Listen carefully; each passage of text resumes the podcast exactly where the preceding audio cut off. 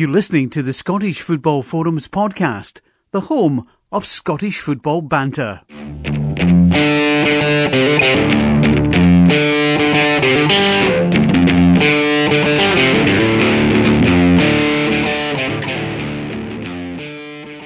Hi, welcome to the latest episode of Scottish Football Forums podcast. We're at season 11, episode 17. Uh, I'm John and joined tonight by regulars Scott J. How you doing? I'm good, thank you. I feel I need to call you that now because Miguel was saying that we need to differentiate, even though he's Miguel and you're Scott. So I thought that was the differential. So just adding a J, is that going to somehow make it a bit more different again? Well, well, he's Scott M, so you're Scott J, so yeah, I suppose. Kind. So he's not Miguel now. He's Scott M. Oh, no, I, no, I think he wants to stay, still be Miguel, but he, I, I, he was probably just on the wind up. right. Okay. Um, we're joined by Erin as well, who's Hello. back after our extended holiday. Just a week, was it not? Any any I- any Twitter, holiday just now, this. anything just now feels like a holiday. Um, so yeah, good to have you back. Joined by returning regular. It's not often we say returning regular. That- that sounds weird. yeah, because it's my first time this season, um, so uh, not that regular, but a regularish. Aye, what took you so long, eh? But it's good Oh. to have you. Yes, Aye. it's good to be. It's good to be back on. It's good to be Uh, back on, John. So there's the four of us, the regulars, and thanks to Donald who put us in touch with our guest this evening. So, uh, I actually kind of like to do the whole introduce introduce yourself actually because I think it works quite well. So, yeah, uh, Ibrahim, uh, introduce yourself. Hi guys, thanks for having me on. Um, yeah, um, the Scottish football, the sorry, um, the SFF podcast we are on. Yeah, Aye, aye, that's for sure. That's quite easier to say. Yeah, cool. Yeah, um, yeah. No, you guys got in touch, and I'm, I'm happy to come on and um, discuss um, what I'm about to discuss. I guess it's it's my book basically. So I guess Donald, you said you um were, became aware of the Yeah, fact I've yeah. a book. About, I, I um, s- yeah, your your um your tweet appeared in my timeline. Um, at that moment, I I follow you now. Um, at the moment, I, then I didn't, and um, the book intrigued me obviously straight away. Um, because obviously the, the the African influence in the World Cup now has just exploded. When recent World Cups, I mean, up until 1974, there was none. And then um, I thought about it, and I thought you had put the, obviously on the tweet about anybody doing podcasts to come on and talk about your book. And I thought, well, that initially would be very good to come on our podcast. But then I thought also, why don't we sort of expand it a little bit more and obviously your knowledge in African football and, and tie it in with what we do and look at African players um, and their impact and influence in Scottish football. Yeah, so the book is called No Longer Naive. It was released in August. Uh, so my background is I'm a journalist slash writer slash now first time author as well. And uh, yeah, so as we were all sort of trapped in our houses over the course of lockdown, I sort of had this idea that had been sort of festering in my head for a number of years. And what better time to do it than when you can't leave your house? So um, that was my 2020 project. And um, yeah, it's now out and available to buy and um, for people to read if they want to learn about the history of African football at the World Cup. see early on actually, just on the subject of the the book itself. So we've got a first question from a guest. Well, I say a guest, he's actually a regular as well, who's also not been on the podcast yet this season. This is a, a recurring theme. But uh, he is asking, what was your inspiration behind the book? Was it because there wasn't one that focused on African nations at the World Cup, or just because you've obviously got a passion for the subject?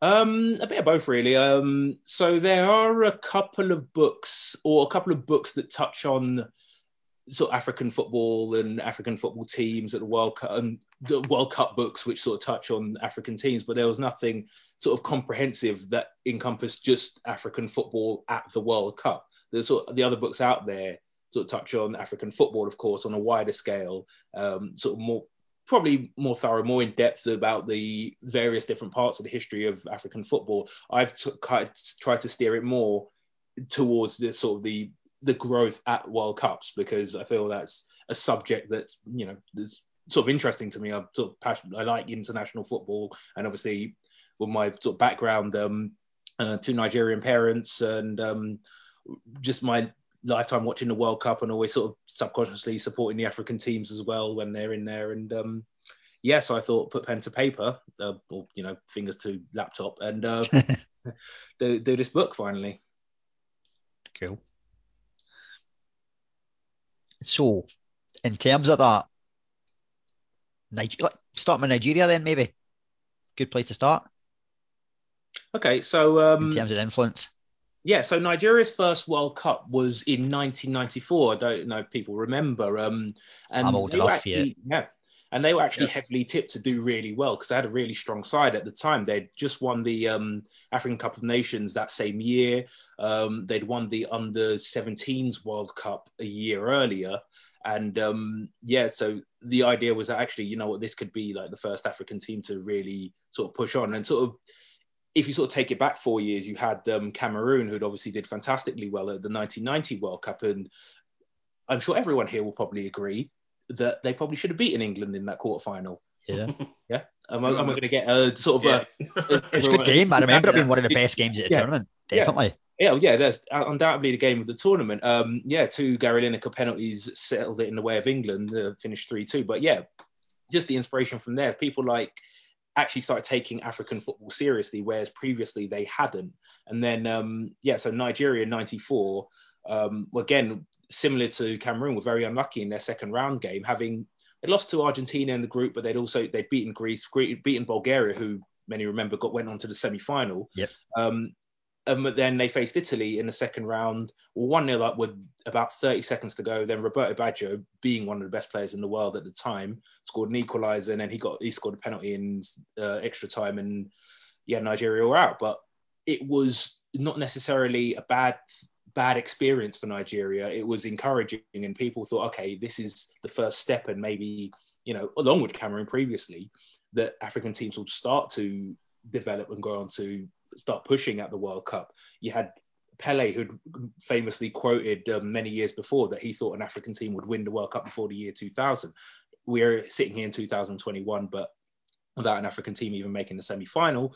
But at that time, it did very much look as though the teams were growing to a point where they might actually, you know, push on and actually threaten the top, the established order of teams at, in the World Cup, essentially. So in Nigeria in '98, people went into that tournament because Nigeria beat Brazil and Argentina in the 1996 Olympics, and these were not necessarily like you know you think about Olympic teams, you'd probably assume that they were sort of second string, but the Brazilian team that Nigeria beat in the, semi-final had the likes of Ronaldo, Rivaldo, Bebeto, Juninho, Dida in goal, and so they're not a team of mugs. And Nigeria had beaten them in that Olympic semi-final, beat Argentina in the final, and then people were expecting Nigeria to sort of do something in the um, 98 World Cup. Beat Spain in the first game, reached the second round again, but then were humiliated by Denmark, uh, losing 4-1. But that's less to if, if you read the book, you'll find out that it's less to do with ability and more to do with sort of internal issues, which sort of plague African nations and um, is partly the reason why African teams haven't been a success. It's, is less to do with ability as it may have been in the past. If you go back to say the 70s or so, but now it was more about sort of internal conflicts, arguments over money, and disputes with the management, things like that. Yeah, I think Scott's got a question on the back of that. That Yeah, it's just as a, an outsider looking in. First of all, the, the, the Olympic '96, you know, that Brazil team had Ronaldo it, just as he was becoming the phenomenon that he was. So to beat that Brazil team w- was no mean feat. That that's for sure. Um, but it was on the kind of political side. It seems to be that that's what's tripped up uh, African nations more than anything else. Is just the kind of the associations and governments and things like that, and unfortunately wars and things that have really held a few nations back. Because just as you start to see them kind of growing, there's you then hear another kind of internal conflict. Uh, so how how hard is that being a, a, supporter of all kind of African football when you're looking at your, your book at the World Cup? How hard and frustrating is, is that looking back? Well, that's the thing is the whole setup is always um, there's always a lot of political influence. If I mean, it, in sort of European football setups, it's more okay. You have a football association and you have a manager who picks the team and that's it really. In Africa, you tend to more often than not you have uh, the government who have a sports ministry. So imagine, say, you know, government in this country had used their like the.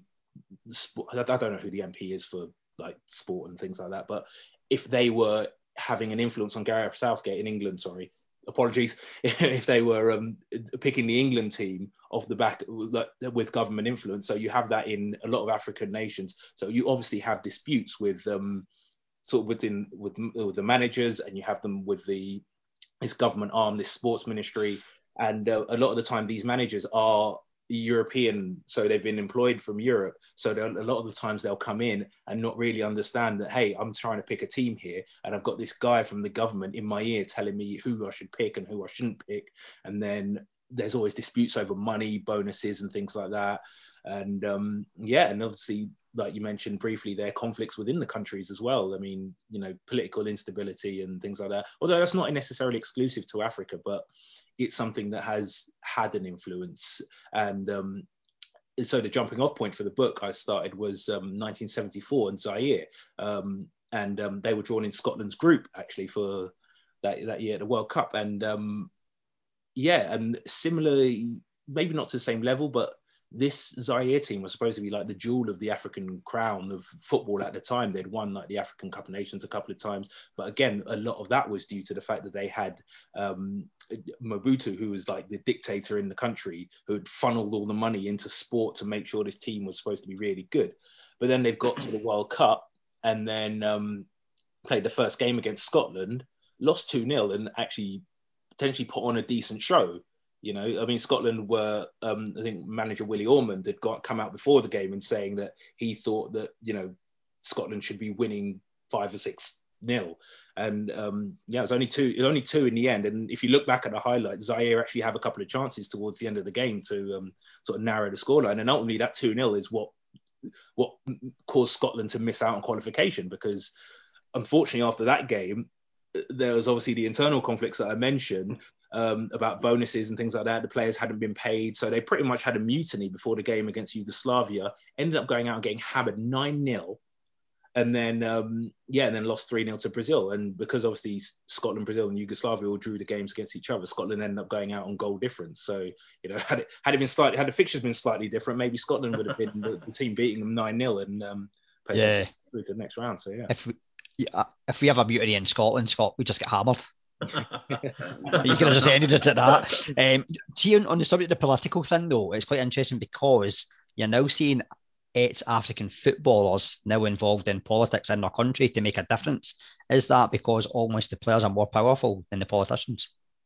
The ex players, like George Weah, has been involved in. Yeah, I mean, I think that's certainly something that that's, that's definitely something that could be argued. I think it's um yeah, these, these oh, they become big names, and they become and people sort of gravitate towards these people, and sort of like they respect them a lot more than the politicians who have um, perhaps not uh, been the most positive. I mean, you know, you, again, it's not exclusively an African thing. If you go to anywhere in the world and you start talking about your politicians, nobody's a fan of them, aren't they? And so, I mean, it's almost if you want to compare almost to like America, someone like Donald Trump who comes out and not, is not a politician, people sort of gravitate towards him more than necessarily. Not that he's the perfect, he's a great example of anything, um, but um, yeah, but that's a, like you know these sports stars who have had their lives in the limelight are more attractive to people than people who are sort of groomed for politics, essentially. my my first memories of the World Cup was 1982, um, and the infamous incident with um, Algeria. Um, and they, they were my first, obviously, African team that I had obviously noticed playing football, and it was um, it was uh, some introduction, obviously, to to an African football at the World Cup, which was, and it's still obviously very, very uh, highly spoken around the world at this moment. When you think of the 1982 World Cup, you think of Algeria. I take it that features heavily in the book. Yeah, yeah. So um, yeah, Algeria have a yeah they they feature quite heavily as a, you know just throughout their sort of timeline of sort of trying So to good. get the World Cup and being Actually, actually going back to the book, Ibrahim, how how have you how have you structured the book? Is it chronologically through through the World Cups? So do you start from obviously '74 to the last World Cup, or you, are you doing it by countries? Um, so yeah, I mean, I start. Uh, yeah, it is it's essentially chronological. I mean, the jumping off point, like I say, it's um, the Zaire experience in 1974. Specifically, if you go to the Brazil game, there was a free kick where um, one of the players, Mwepu Ilunga, he runs out of the wall and he boots the ball up the pitch. And it's that's where this sort of negative perception of you know Africans don't know how to play football, they don't understand the rules and things like that, which you know in reality is silly because you know how they've got to the World Cup if they didn't understand rules. But anyway, just from that moment of that kick, that's where my, essentially my jumping off point is, and then it sort of goes chronologic from there. But I sort of jump back in the sort of like the second chapter to sort of talk about the history of sort of football in Africa briefly and Egypt appearing at the very you know, the second World Cup in 1934, and then um, Morocco in 1970, and then back to 74, and then 78, 82, and then onwards from there on. Um, yeah, but yeah, going back to the Algeria incident, um, yeah, they were basically cheated out of a place in the second round by Yeah.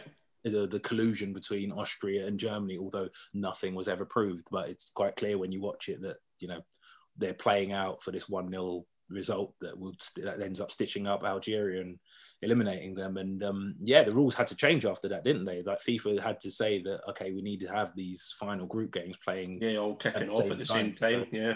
People can't do that anymore. I mean, it's not foolproof solution, but it's actually obviously better than what was at the time. And yeah, I learned that recently that that's why that came in, and someone said to me, "Oh, um, it's weird that they have them all at the same time. It's rubbish, isn't it?" I do think it's rubbish because it's like it's harder to watch all the games, and inevitably the one that you pick to watch on like the smaller screen is a good game.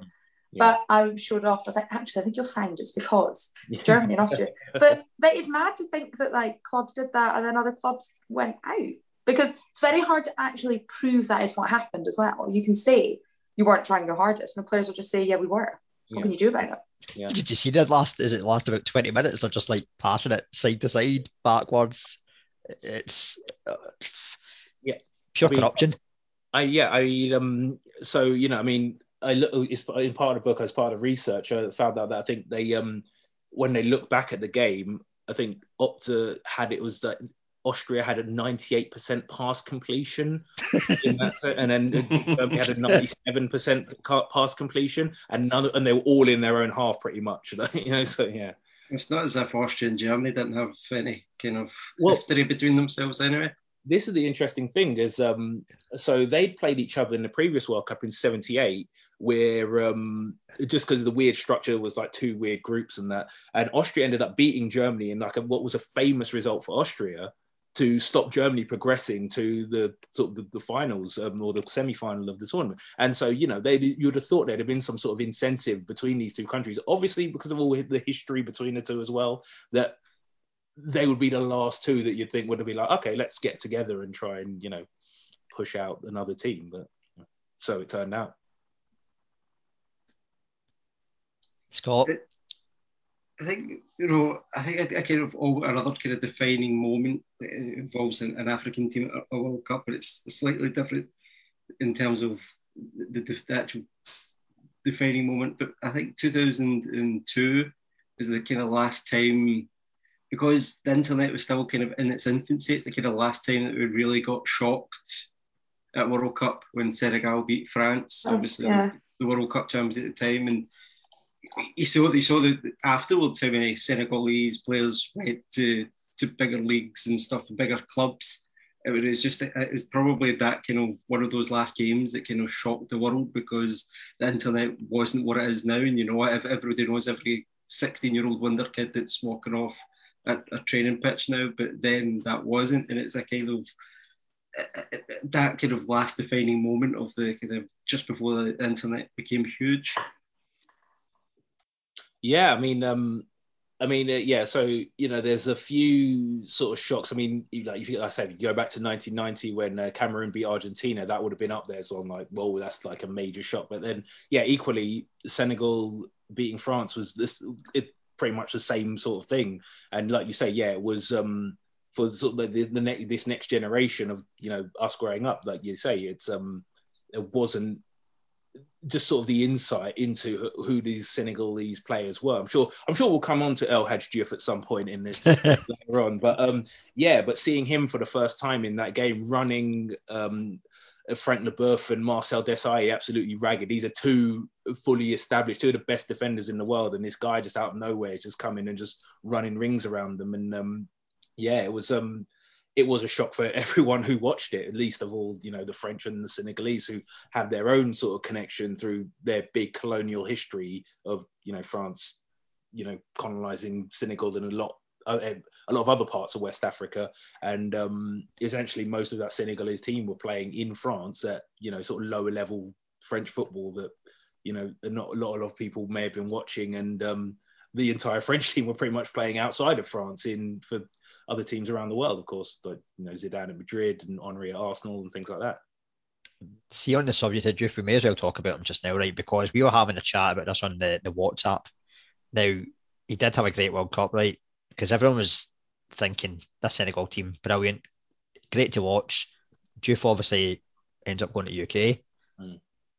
Do you think at that point he thought I've made it and almost stopped playing as well as he could?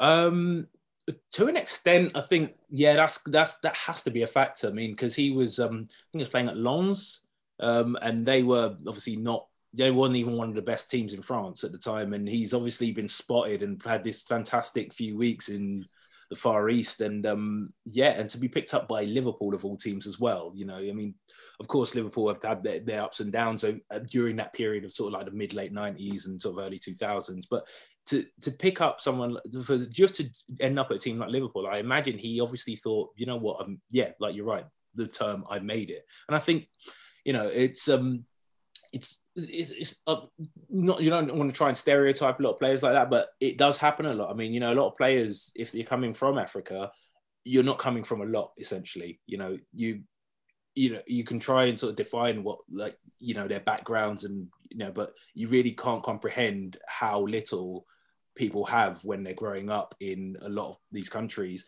and to make it and to be signed for one of the top teams in the Premier League at that time I can imagine that yeah it would have gone to his head and probably thought like yeah you know I'm this is this is it now I'm sorted yeah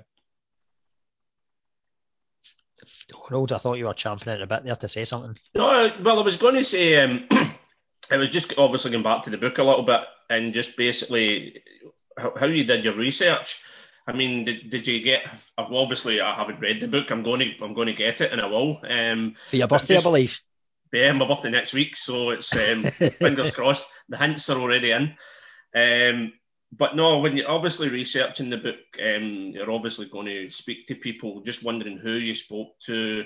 Um, I mean, obviously, the further back you go through the World Cups, then the harder por- probably will be to to contact people for like interviews and and research. Just just how you got on, how you actually managed to uh, I'll be honest, a lot of people are very difficult to pin down, and you know, a lot of people sort of commit to be like, yeah, you know, we, we can sort something out, and then just not pick up their phones and things like that. It's a yeah. very, it was a bit of a slog. I mean, I ended up talking to quite a few journalists, sort of African journalists, Algerian journalists, North uh, Ghanaian journalists, Senegalese, and a lot of people like that who would have the, the inside knowledge and sort of put me onto people, and maybe they would have a contact who's perhaps a historian and things like that. So yeah, there were a few people I spoke to in terms of gathering that. But unfortunately, I didn't really actually pin down any players, unfortunately. So you know, I've not really got that level of um, yeah sort of insight in there. But it's um you know you know it's a lot of it is covered. I mean you know I've sourced a lot of interviews. I guess you know journalistic background, just being able to sort of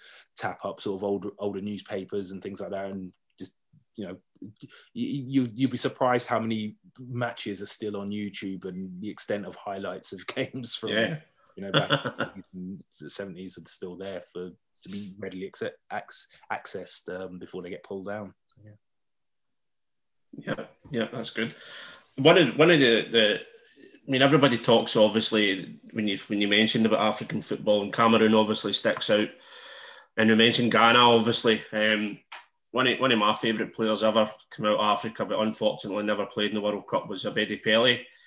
Um, and but Ghana obviously have been a have been a, a feature recent in recent World, Cups, and obviously Senegal and Ivory Coast. Um, the, the two apart from hosting it, the two countries that I think of in South and African football that have flattered is Egypt. Um, phenomenal record in the African Nations Cup, but have done nothing um, from what the, the, players that they've, they've had. Obviously Salah at the moment, but the likes of Mohamed Aboutrika, um, who's uh, an icon in, in Egyptian football, um, and the other countries, obviously South Africa, apart from hosting it, who have flattered to deceive in, at, at top level, um, which is surprising just as to why. Um, I think let's start with South Africa. South Africa, uh, uh, I mean, it's a it's something that people I, I I don't really understand why they haven't really kicked on. I mean, um, sort of post apartheid, they sporting wise, I mean, obviously they're the greater things that happened in that country at the time. There were better, th- more important things happening in that country at the time.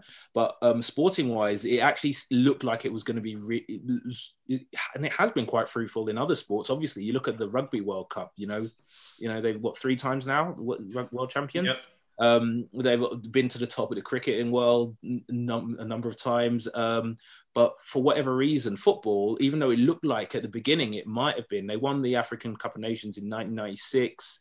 Um, it looked like they, again, like going into the 98 World Cup, people thought maybe they might be ones to pull off a surprise. But beyond that, yeah, it's just not really kicked on. I think um, it, it's difficult to explain. I don't really know if people sort of like if the resources are being funneled into other sports or perhaps the the political situation and too much influence in trying to get football going and it just hasn't really worked but yeah even when they qualified for the 2010 world cup well by hosting it i mean they they actually at the time the qualifiers for the african cup of nations were sort of were the same as the qualifiers for the World Cup. So if you qualified for the African Cup of Nations, you qualified for the World Cup. So for the 2020, 2010 qualifiers, South Africa actually failed to qualify for the 2010 African Cup of Nations, mm-hmm. would have meant they would have failed to qualify for the World Cup. But they, but for the fact that they were hosting it, so that's how low down the, the, the that's how low down they were at the time. But um, yeah, but fundamentally, actually, even they, they didn't actually perform as badly as a lot of people thought at the World when they did actually host it. You know, they got that draw against Mexico and they beat France in their last game. Um, but they ultimately finished second in the group, uh, sorry, third in the group, and didn't qualify and became the the unwanted honor of being the first host to not make it through the group. But yeah, um, yeah I can't really, I don't really know why they the football hasn't really been a success for them. It really is a puzzling thing and hopefully something that they can address in the future. Um, and you mentioned Egypt. Um, yeah, Egypt, I think uh, a lot of the time, I think it was. Uh, I'm not really sure. I'm not. Can't really explain why they they never qualified for like sort of World Cups during that period in which they were um they were they won so many African Cup of nations. I think three or four in it's a short such a short space of time. But yeah, um, 2010 they should have qualified again. The one in South Africa they should have qualified for that World Cup, but um, uh, it's a very um, their their rivalry of Algeria and um, a very heated playoff in which they um, yeah there was a there's a lot there was a lot that went on there, and I think I don't, I don't actually want to spoil that. I think that's that's one for the book. Yeah. yeah. Would it, would it be that yeah. would it be that maybe the fact that round about that time none of them none of them players were playing anywhere else bar in Egypt. Yeah. I mean, there's a lot, there's a, quite a bit of money, I presume, obviously in the two main clubs, Zamalek and Al Ahly. That yeah. the players don't need to leave unless it's for mega amount of money. It's only recently now that they're Basala and Hegazi and uh, who and um, uh, is it Trezeguet who are playing obviously abroad now. But back then, like as I say, Mohamed Aboutrika was one of the the, the finest players to, to play in African football, but never moved out of Egyptian football. I mean, I think that's that's it. I think yeah, their main issue was you know all their players just sort of sitting sitting at home and just being like, right, this is you know it's yeah. get you know they enjoy play they enjoy being at home and that was it. Yeah, that was part part to do with it. So you know they they would they'll excel playing against other African teams, but and but then yeah, you still think they'd qualify. They still think they'd reach the qualify at some point, but yeah, it just never never really worked out for them. No. Yeah, they've always they, they qualified for 2018 and um, yeah, finished bottom of their group. Well, yeah, that's what I was going to say. In 2018, I had I had very high expectations. I thought that okay, I was they weren't going to win it, but I looked at the group that they were in, obviously yeah. with Russia, um, and I thought, well, Egypt could go through or should go through this group. Looked at the potential route, and I'm thinking, hmm, quarterfinals maybe. Yeah. And they just, just sorry to interrupt. Is it possibly a cultural thing in terms of culture? Obviously, in Africa is very different to culture in Europe, for example, or even other continents. Is um, there maybe a difficulty sometimes in terms of culture? Um, if that I makes think, sense, I don't know. I think Egypt is an interesting case because um, again, it's you go back to the history of sort of like colonization and things like that. So obviously you have Algeria, who are like their near neighbors, who were colonized by France for quite some time. So you get a lot of Algerian players obviously going to France and back yep. and forth. So you know you you have like a Zidane playing for France when you know he might he may in another lifetime could have been playing for Algeria. So um, yeah, and I was talking about Senegal and a lot of like, the West African countries being colonized by you know France. Um, then you have like Portugal, Belgium, you know, England as well. You have that sort of like back and forth. But Egypt uh, sort of were they gained their independence long, long before a lot of the other countries, and so I think there culturally you could be right that a lot of players are just thinking, well, actually, you know, our here we are, this is where we're at, and you know. Yeah, I'll get you in a wee second then, because on the subject uh, we were talking about South Africa earlier with the rugby. Now you look mm. at the nations that are predominantly successful in rugby Australia, New Zealand, South Africa. Maybe not South Africa as much, but certainly Australia, New Zealand. You could say, I'm not going to say steal, but borrow players from the likes of your Samoas, Fiji's, Tonga. There's a kind of similar thing maybe happening within football. It happens yeah. in all sports, to be fair. Oh yeah, yeah, absolutely. I think that's definitely a factor. I mean, um, yeah, even South Africa, you know, you have um, you know, the, the history of that country and everything that had gone on there. Um, in this, it's sort of like rugby and cricket. You still have a lot of sort of that crossover between players from not necessarily fully yet, like necessarily, you know, 100% native to South Africa, and um, yeah, you get that you get that sort of influence and that sort of like back and forth, but it doesn't seem to happen in football, unfortunately. Yeah, Aaron, what were you wanting to say? Sorry. Yeah, probably just following on from that. So you have obviously Australia, and New Zealand, and things that have kind of big rugby nations, and in America, you've got kind of well, you've got quite a lot of sports that I think feature much more prominently than football does. Soccer. What's the general view? They call it soccer, right? Thanks for translating for all our American listeners. What is the general view in Africa of football? How seriously do they view it? It's kind of not just in terms of kind of big you know, major tournaments, but internally, is domestic football actually, you know, is there money there? Is there funding? Is it considered, you know, is it similar to it is here? Um, in terms of passion from fans, absolutely, it is. You know, the you know you get people going to fill out stadiums to watch you know your basic league games in you know any country. They have um the African Cup of Nations is every two years rather than four years compared to sort of other international tournaments.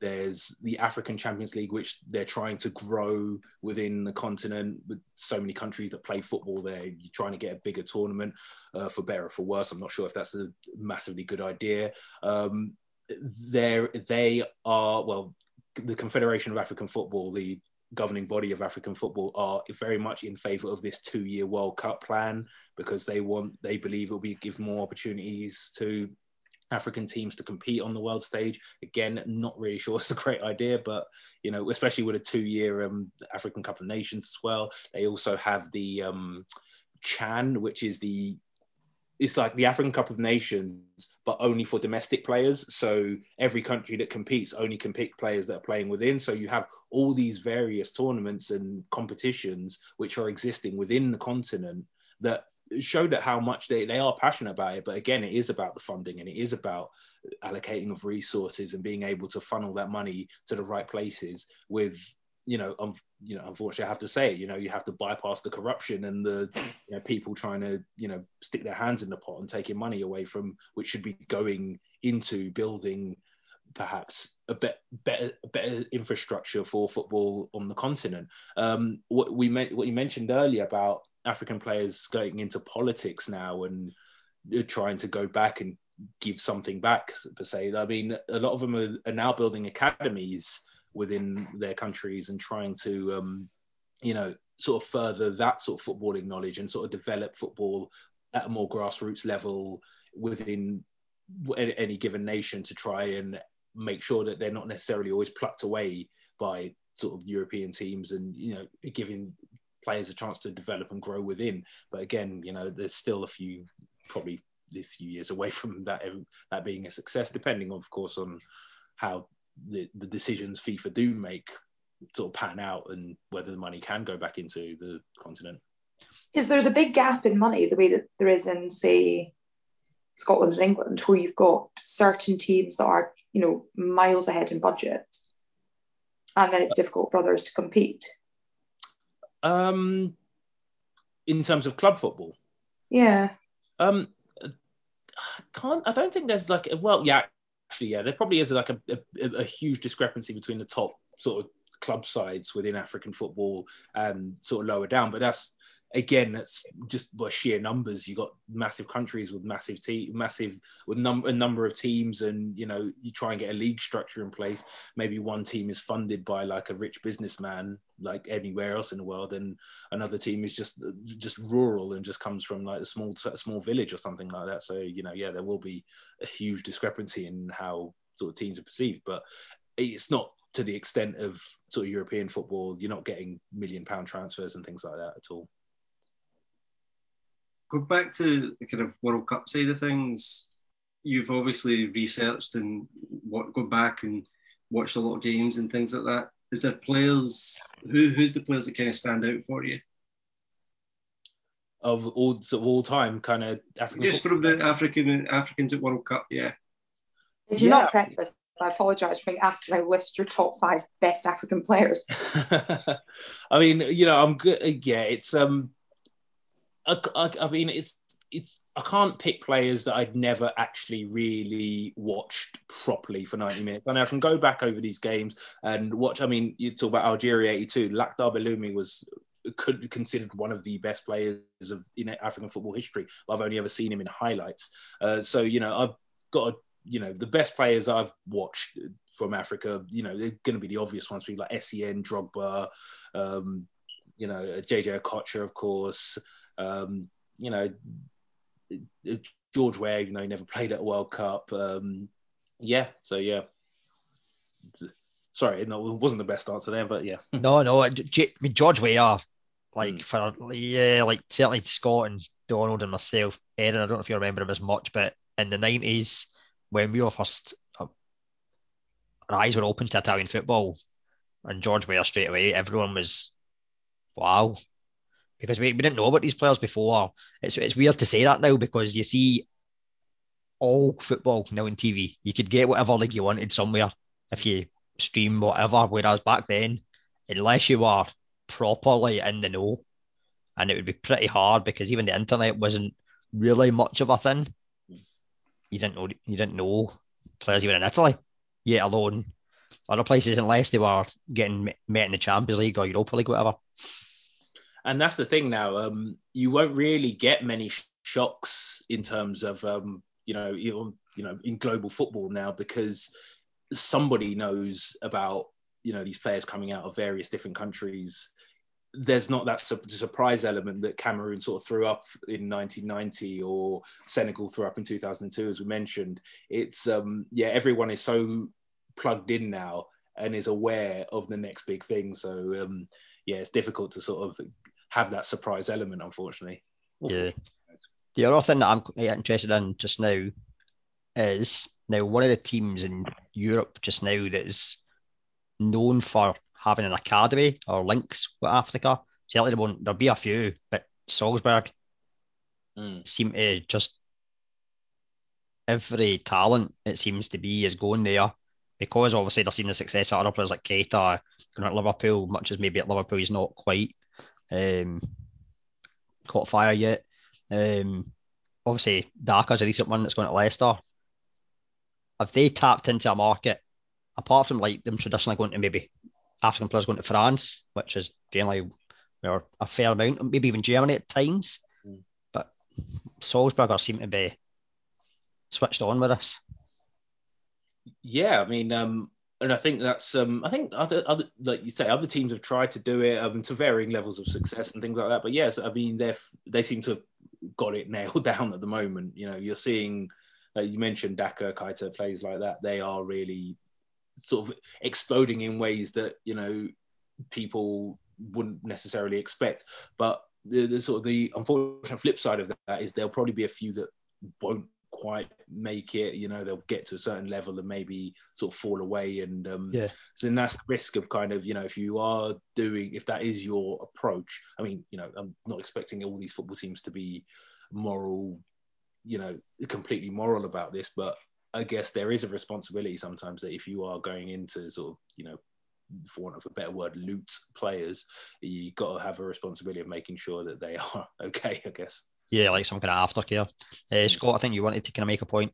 It was just uh, one of my first memories, football memories, was 1990 World Cup, and a big part of that was actually Roger Milla uh, at Cameroon, and I remember just was it was it 38 at the time? He was 38, yeah. Yeah, and everybody said how old he was, and you know I was, oh, I, I, would have been just coming on to six, I would have been five at the time and thinking, oh, he's so old, and now I'm 37. Uh, only 37? No, I, I, I, like 47, but I'm only 37. uh, oh, you're that. Oh, you're that. And, and it's, uh, I just, you know, because I, I was always drawn to goal scorers and he was getting these vital goals. Then he had his wee celebration at the corner flag, and it's just one of the first memories that I've got of football. Yeah, I mean, and if again going back to that World Cup, that actually that World Cup was probably one of, you know, I mean, I was like yourself, probably same age, and watching that World Cup, and it was just fascinating, a, a World Cup, you know, and obviously seeing everything that Cameroon were doing. But then you sort of look back in hindsight, and it's actually one of the most tedious, boring World Cups of all time. You know, apart from essentially that Cam- that strand of Cameroon going through the tournament and everyone just sort of wondering how far they can go. You know, even but, though yeah, they did actually light up that tournament. Even the opening game, because we were all entertained by the opening game for maybe their own reasons, because there were some cynical fouls. it is but, brilliant to back on, yeah. But everyone, like Scott, your point about Roger Milla, like I remember, like down at the park, obviously you're going to play football Everyone wanted to take Roger Milla. Yeah. Yeah. Or no one wanted to be Toto Schillaci, actually. I don't ever remember anyone going, I want to be Toto Schillaci. I, liked, was... I, liked, I liked Toto Schillaci. I don't know because it was a, it was wee and I was a pretty, pretty much a wee guy, so that was. Uh, I, I, but no, Milla, you know, I'd always try and do that wee kind of dance at the, the, the corner. you still do it? Uh, oh, if I'm back in the football field, you'll you'll see it. Um, right. But probably hips will be cracking. Um, but no, as I say, it's just one of those memories that will just go with me throughout the rest of my life. Because that was the first World Cup, and it was, as Ibrahim said, it was that kind of vibrancy that you just weren't getting. Uh, maybe Higuita as well at Colombia, um, but they obviously get get knocked out. Um, but yeah, I, also remember the, the, World Cup final being absolutely boring, uh, and you know, kind of wanted to turn it off. So uh, it's just one of those memories. What's um, Erin, what's your first memory of watching the World Cup? And if African teams been involved, certain there's any teams that kind of caught your eye? A few probably, insofar as there were, you know, a few shock results. That went against France is a big one because I think you see in the UK, with Europe generally, you see a lot, you know who the European teams are, you know who their players are because they play for the domestic clubs you watch. There are some African, African players, but not a lot. And actually, it is true that now football's a lot more accessible. So a lot of the leagues in other countries you could easily go and watch and find. But prior to that, you kind of just knew the players that you knew. And when you were young, pre the internet and kind of, you know, actually having access to it, Twitter, things like that, you only knew the players that you actually knew. So unless someone really played at a high level in the country that you're in, you didn't know that many. There's a few players that I remember. Didier Drogba is brilliant, so good, and he does so much. There's a, is there, there's a street named after him, is there not? I think there is in his like home back town. in uh, yeah Ivory Coast. Um, I'm not entirely sure about that, but there's very he's very Oh. much like you know he could be he could he could be president of that country if he wants to at some point basically just because of yeah like we were saying earlier to start the football influence um, when they qualified for the 2006 World Cup um, he grabbed the microphone in the changing room while they were celebrating and um because their country was going through a civil war at the time. And he basically just like pleaded just said like guys please lay, lay down your arms. We've done this great thing qualifying for the world cup. So um please just everyone just get to can't we all just get along kind of thing. And um yeah they they signed a ceasefire not long after that. Not entirely because of him but you know it, it played it played its role. He played his role by making that impassioned plea after the country just qualified for their first ever world cup it sort of did get people together and um yeah brought people to the table and yeah, yeah I think he seems just I think he seems really like passionate about football, but also just his heritage, his country, things like that. You know, you hear about him doing loads of that kind of thing, and it is really good to see because, you know, you're, you know, we talk about, you know, moan about pretty inconsequential things in the grand, you know, game of things when we talk about, you know, football. You can't even imagine trying to complete, you know, a league or prepare for a World Cup when your country's in the midst of a civil war. It's absolutely mad. Hmm. And the discrepancies between some different African countries in terms of, you know, the resources available, leadership they have, money they have, it Yeah. must be really difficult. I think the South African World Cup was actually really good. That the Vuvuzela thing, little bit noisy, yeah But it was Quite- different, wasn't it? quite noisy. It was But I thought they did a really good World Cup, and I think there's pressure. You know, I think hosting the World Cup must be great, but there is this element of we have to really show off here because, you know, everyone's watching, Hmm. and someone's always got something to say about who's hosting. I mean, Qatar are going to have a terrible time because I think everyone is pretty against it before it's even started. yeah Let's But not talk about Qatar too much. think. We've had Qatar. We've had that discussion. There's Saudi Arabia, Italy. That joint bid is still the one I'm waiting on. Yes, yes. But there is pressure if you're hosting it, and you really do want to put on a good show. I thought it was good. Yeah, I know about the pressure of being a host. Um, Didier Drogba, though, is one of my favourite strikers in the last 20 years, definitely. But aside from his football ability on the pitch, he was basically, and this shows my age, a cheat code if you played Pro Evo. If you've got Drogba up front, no defender scoping with him.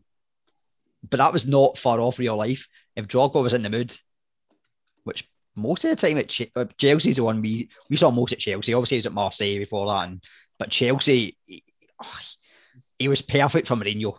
He was just perfect. Sorry, the thing about you saying about him being almost like a cheat code is like, okay, so you talk about Pro Evo. He was like, he always had like his like his red arrow. Do you remember in Pro Evo you had to have Yep, you yeah. tried- he had his red arrow arrow up for every cup final and every semi final. Even if like you know he would go through like eight or nine games in the league of having a bit of a dodgy time for Chelsea. Gets to a cup final, gets to a cup semi final, and just he was just always performed, much to my annoyance at the time. But you know, yeah, he was great. Yeah, mm. kind of glad. Ibrahim, do you do you think? Um, so Erin was talking there, obviously about South Africa hosting the World Cup. Do you think he'll ever come back to Africa again? Um, potentially. Um, I mean, the thing, the next one would, if if it were to happen in Africa anytime soon, it would likely be in North Africa, and it would likely be potentially a joint hosting. Yeah. I don't, I don't know how people feel about joint hosted tournaments, but that is most like, especially now with the World Cup expanding to about 1,500 different teams and all that, and that FIFA are doing, and just just expanding the tournament. I mean, one country, I mean, even in future will not be, even in sort of the you know European nations wouldn't be able to host a, a 64 team World Cup.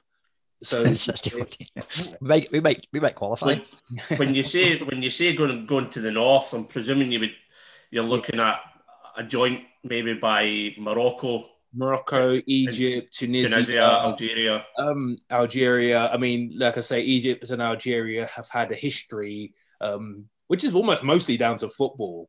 Um, the, the, diplomatically, the countries kind of get on, but yeah, football-wise, they they despise each other, or they have done in the past. So yeah, maybe a joint hosting between Egypt and Algeria may not be the best idea.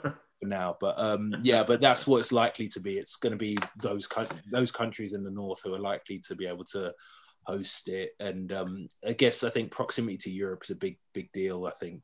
Yeah, yeah.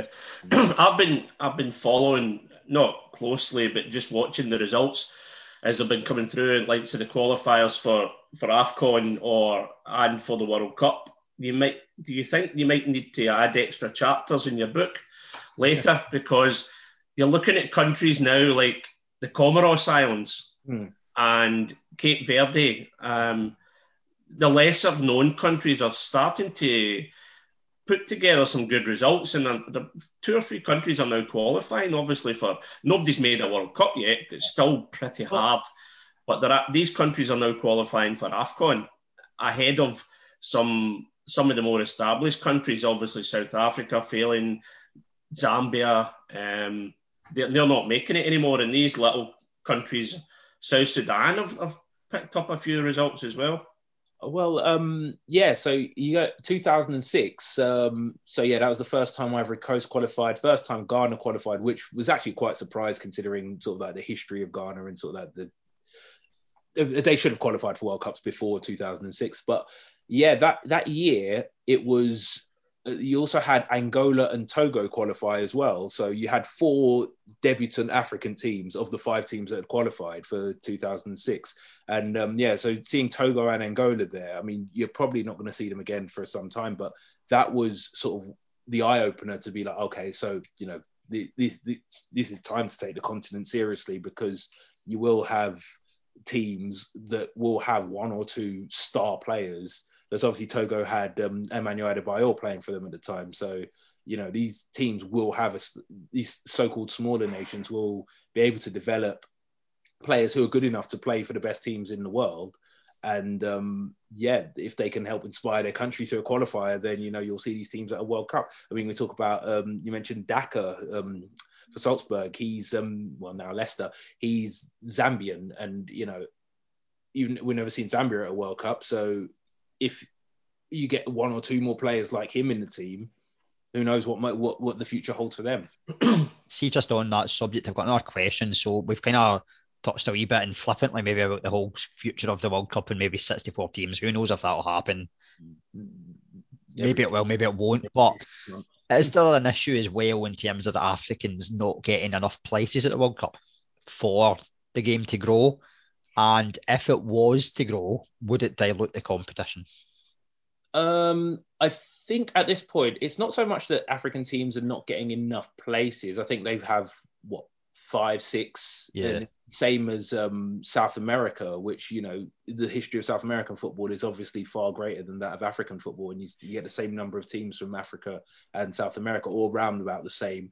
Um, you get far fewer Asian teams. You get sort of that, that, that sort of thing where they you have one or the other from Oceania or Asia or whatever, and then you have it's it's because it's sort of lopsided in favor of Europe. Basically, that's the situation, and probably fairly so. You got you got to argue, I guess, because of the, the the the history of European football. But yeah, that's I don't think that African teams are suffering from lack of places currently. In the past, yes, absolutely they were, and that's something I touch on in the book. But as of now, African teams are getting enough places. I mean, if you want to take it for the size of the continent and the number of nations, then no, definitely not. But in terms of sort of footballing pedigree, then yeah, you know, five or six African teams is probably about right for a 32 team World Cup.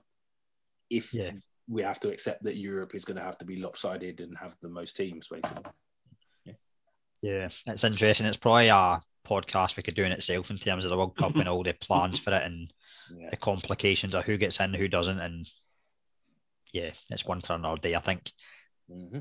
I think we'll move on to Scottish football unless someone has a really, really good question. It is good because it's something that we're passionate about. Right. Um, No, it is. Oh, So is we it? ran a little poll at the start of the season. So we got um we did all the strips for all the Scottish leagues. Can I say sorry? All the African clubs, their strips Con- are incredible, but countries even. Nigeria's are brilliant. I think they're the best. I think if we did a World Cup of strips, which actually we could be could do that next summer. Well, there's no real World Cup on. We could do it Oh, when the World God, Cup's on. That'd be better, probably. No, let's do it. Let's do when the World Cup should be on. Um, I think um Nigeria's are absolutely brilliant, and their current one just now is amazing. Yeah, I mean, um, yeah, I, yeah, I have to agree. I got I spent a lot of money on both of those. Um, inter- also interestingly, during um 2020 when I was trapped at home, I got into football shirt collecting as well. So um, I've got quite a few random African football shirts as well. Um, and yeah, they are they generally tend to be a bit out there in terms of their designs. I think people remember Cameroon tried to come out with a sleeveless shirt. Then they tried the all-in-one. They, Uh, they tried a one. They tried one that you could only wear if you were an athlete. Yeah, well, of course. There It was like they were was no way ones. any of us, uh, with Yeah. no disrespect to anyone, was getting into that that Yeah, no, strip. absolutely not. Yeah. um, Speak for yourself. But it was mad. It was as though they were just thinking, like, we'll just keep putting them through and eventually someone will approve it. Like, Yeah. There's quite strict rules on what the strip needs to be like. But I think Nigeria's current one is a beauty. It's really good. They bring out brilliant strips. 94? I'm sorry, I think 94. I think I had Nigeria top. Was it? And it was the proper luminous one. Was it 94 maybe? think that Oh, was no, uh, Is Is 94 not the one that's like big checks, but like Yeah. patterned? I thought we were talking about African football, not big checks. I've, I've got the Zaire. I've got Zaire 74.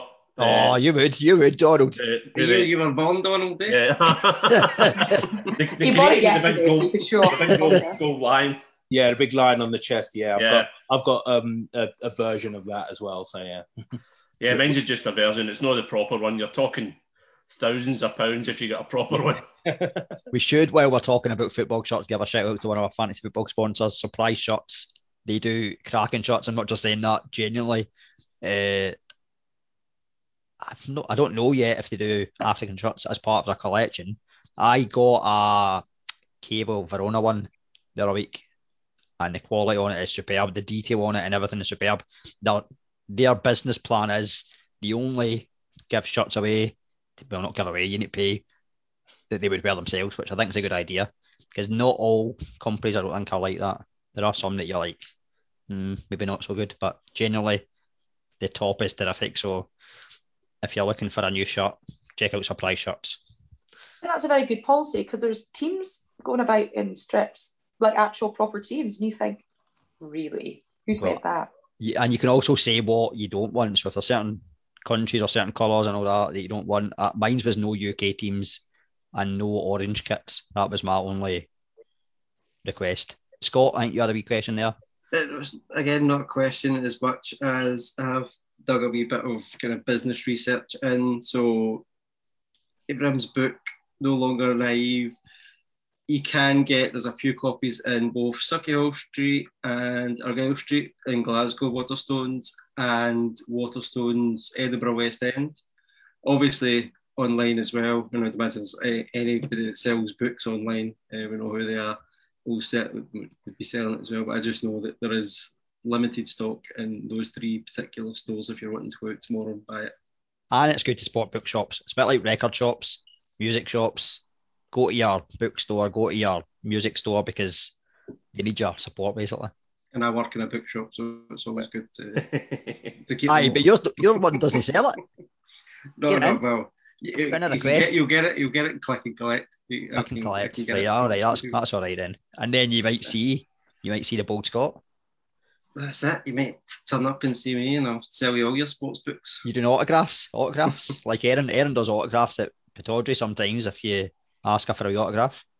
If I was going to buy Ibrahim's book, I want him to sign it. No offense, Scott. I'm not really wanting it signed No, I- by you. I wouldn't. Yeah, I I wouldn't. I don't mean that Scott's going to sign the book. Oh, You right. that Scott I- as I a, don't know as a why I'm member of the podcast, if folk like want to know, like, like signing everybody's books. Zonal Well, marking. then There you go. cover. Scott. And I'm, I'm, I, I've never published a book. Do you design the cover yourself, or do you get a person who does that? Um, yeah, they put they a guy designed it and sent me a lot of different ideas and well, not a lot, a few different ideas, and I had to approve or disapprove of them. And it didn't take long actually. The first one that came through, I was like, this is great, but then maybe just a, a couple of tweaks to it. But yeah. Mm.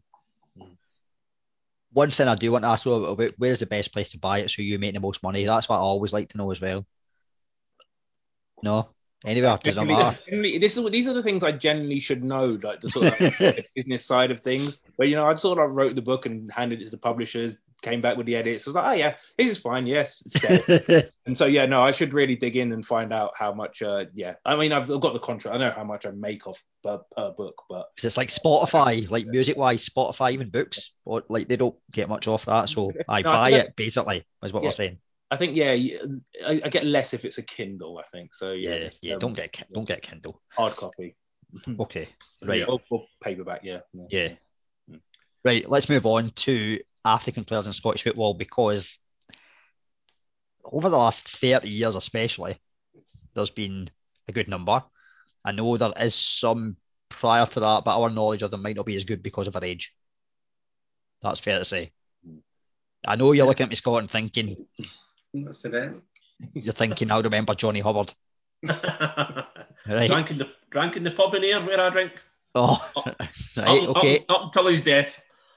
Okay, so well, do you have any stories of Johnny Hubbard? Then do you have many memories?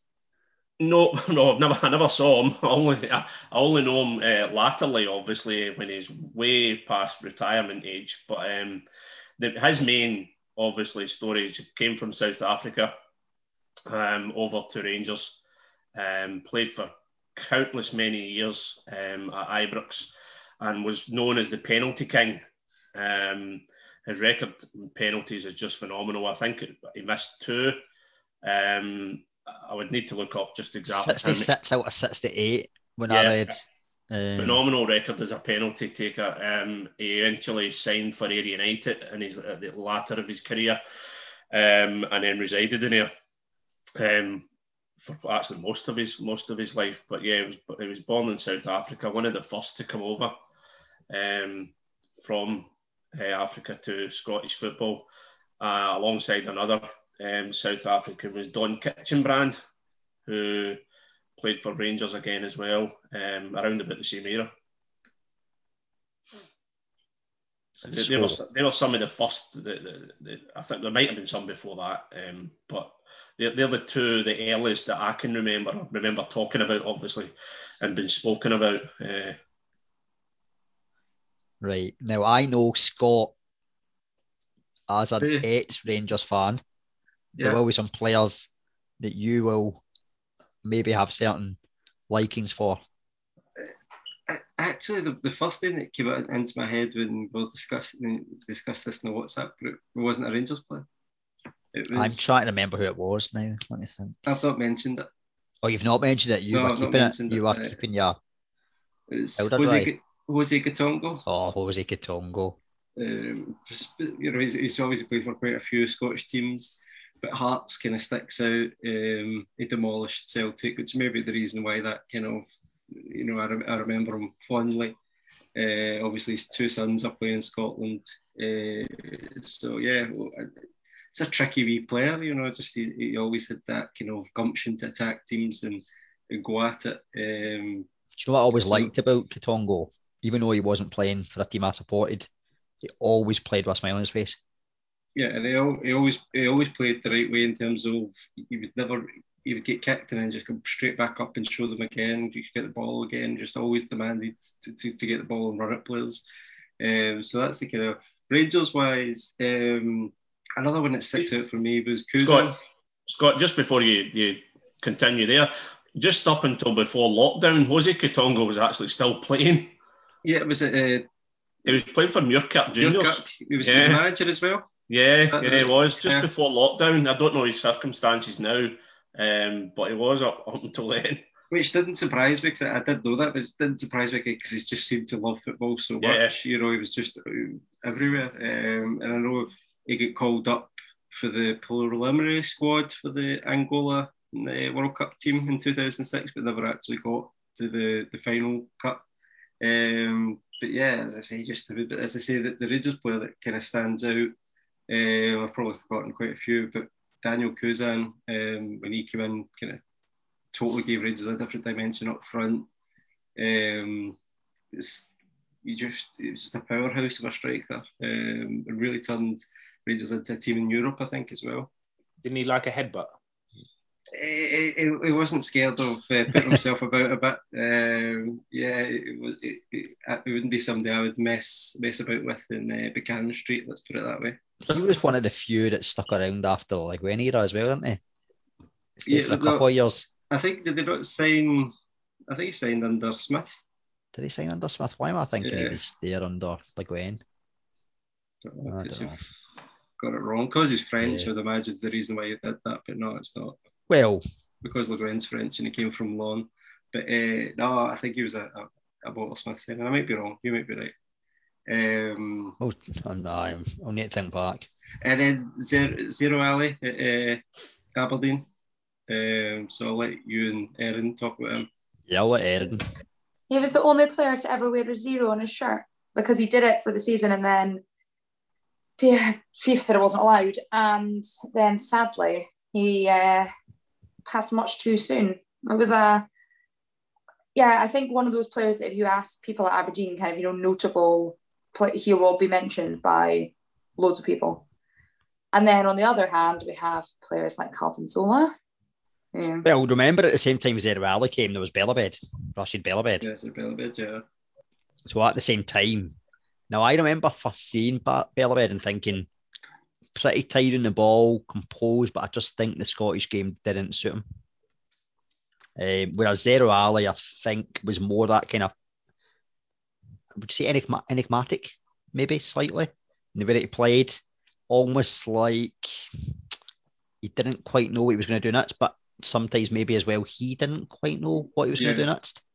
Almost the one I always think of and he's not African, but the, the player I always, if I'm talking about a player like that, it's Paulo Wanchope.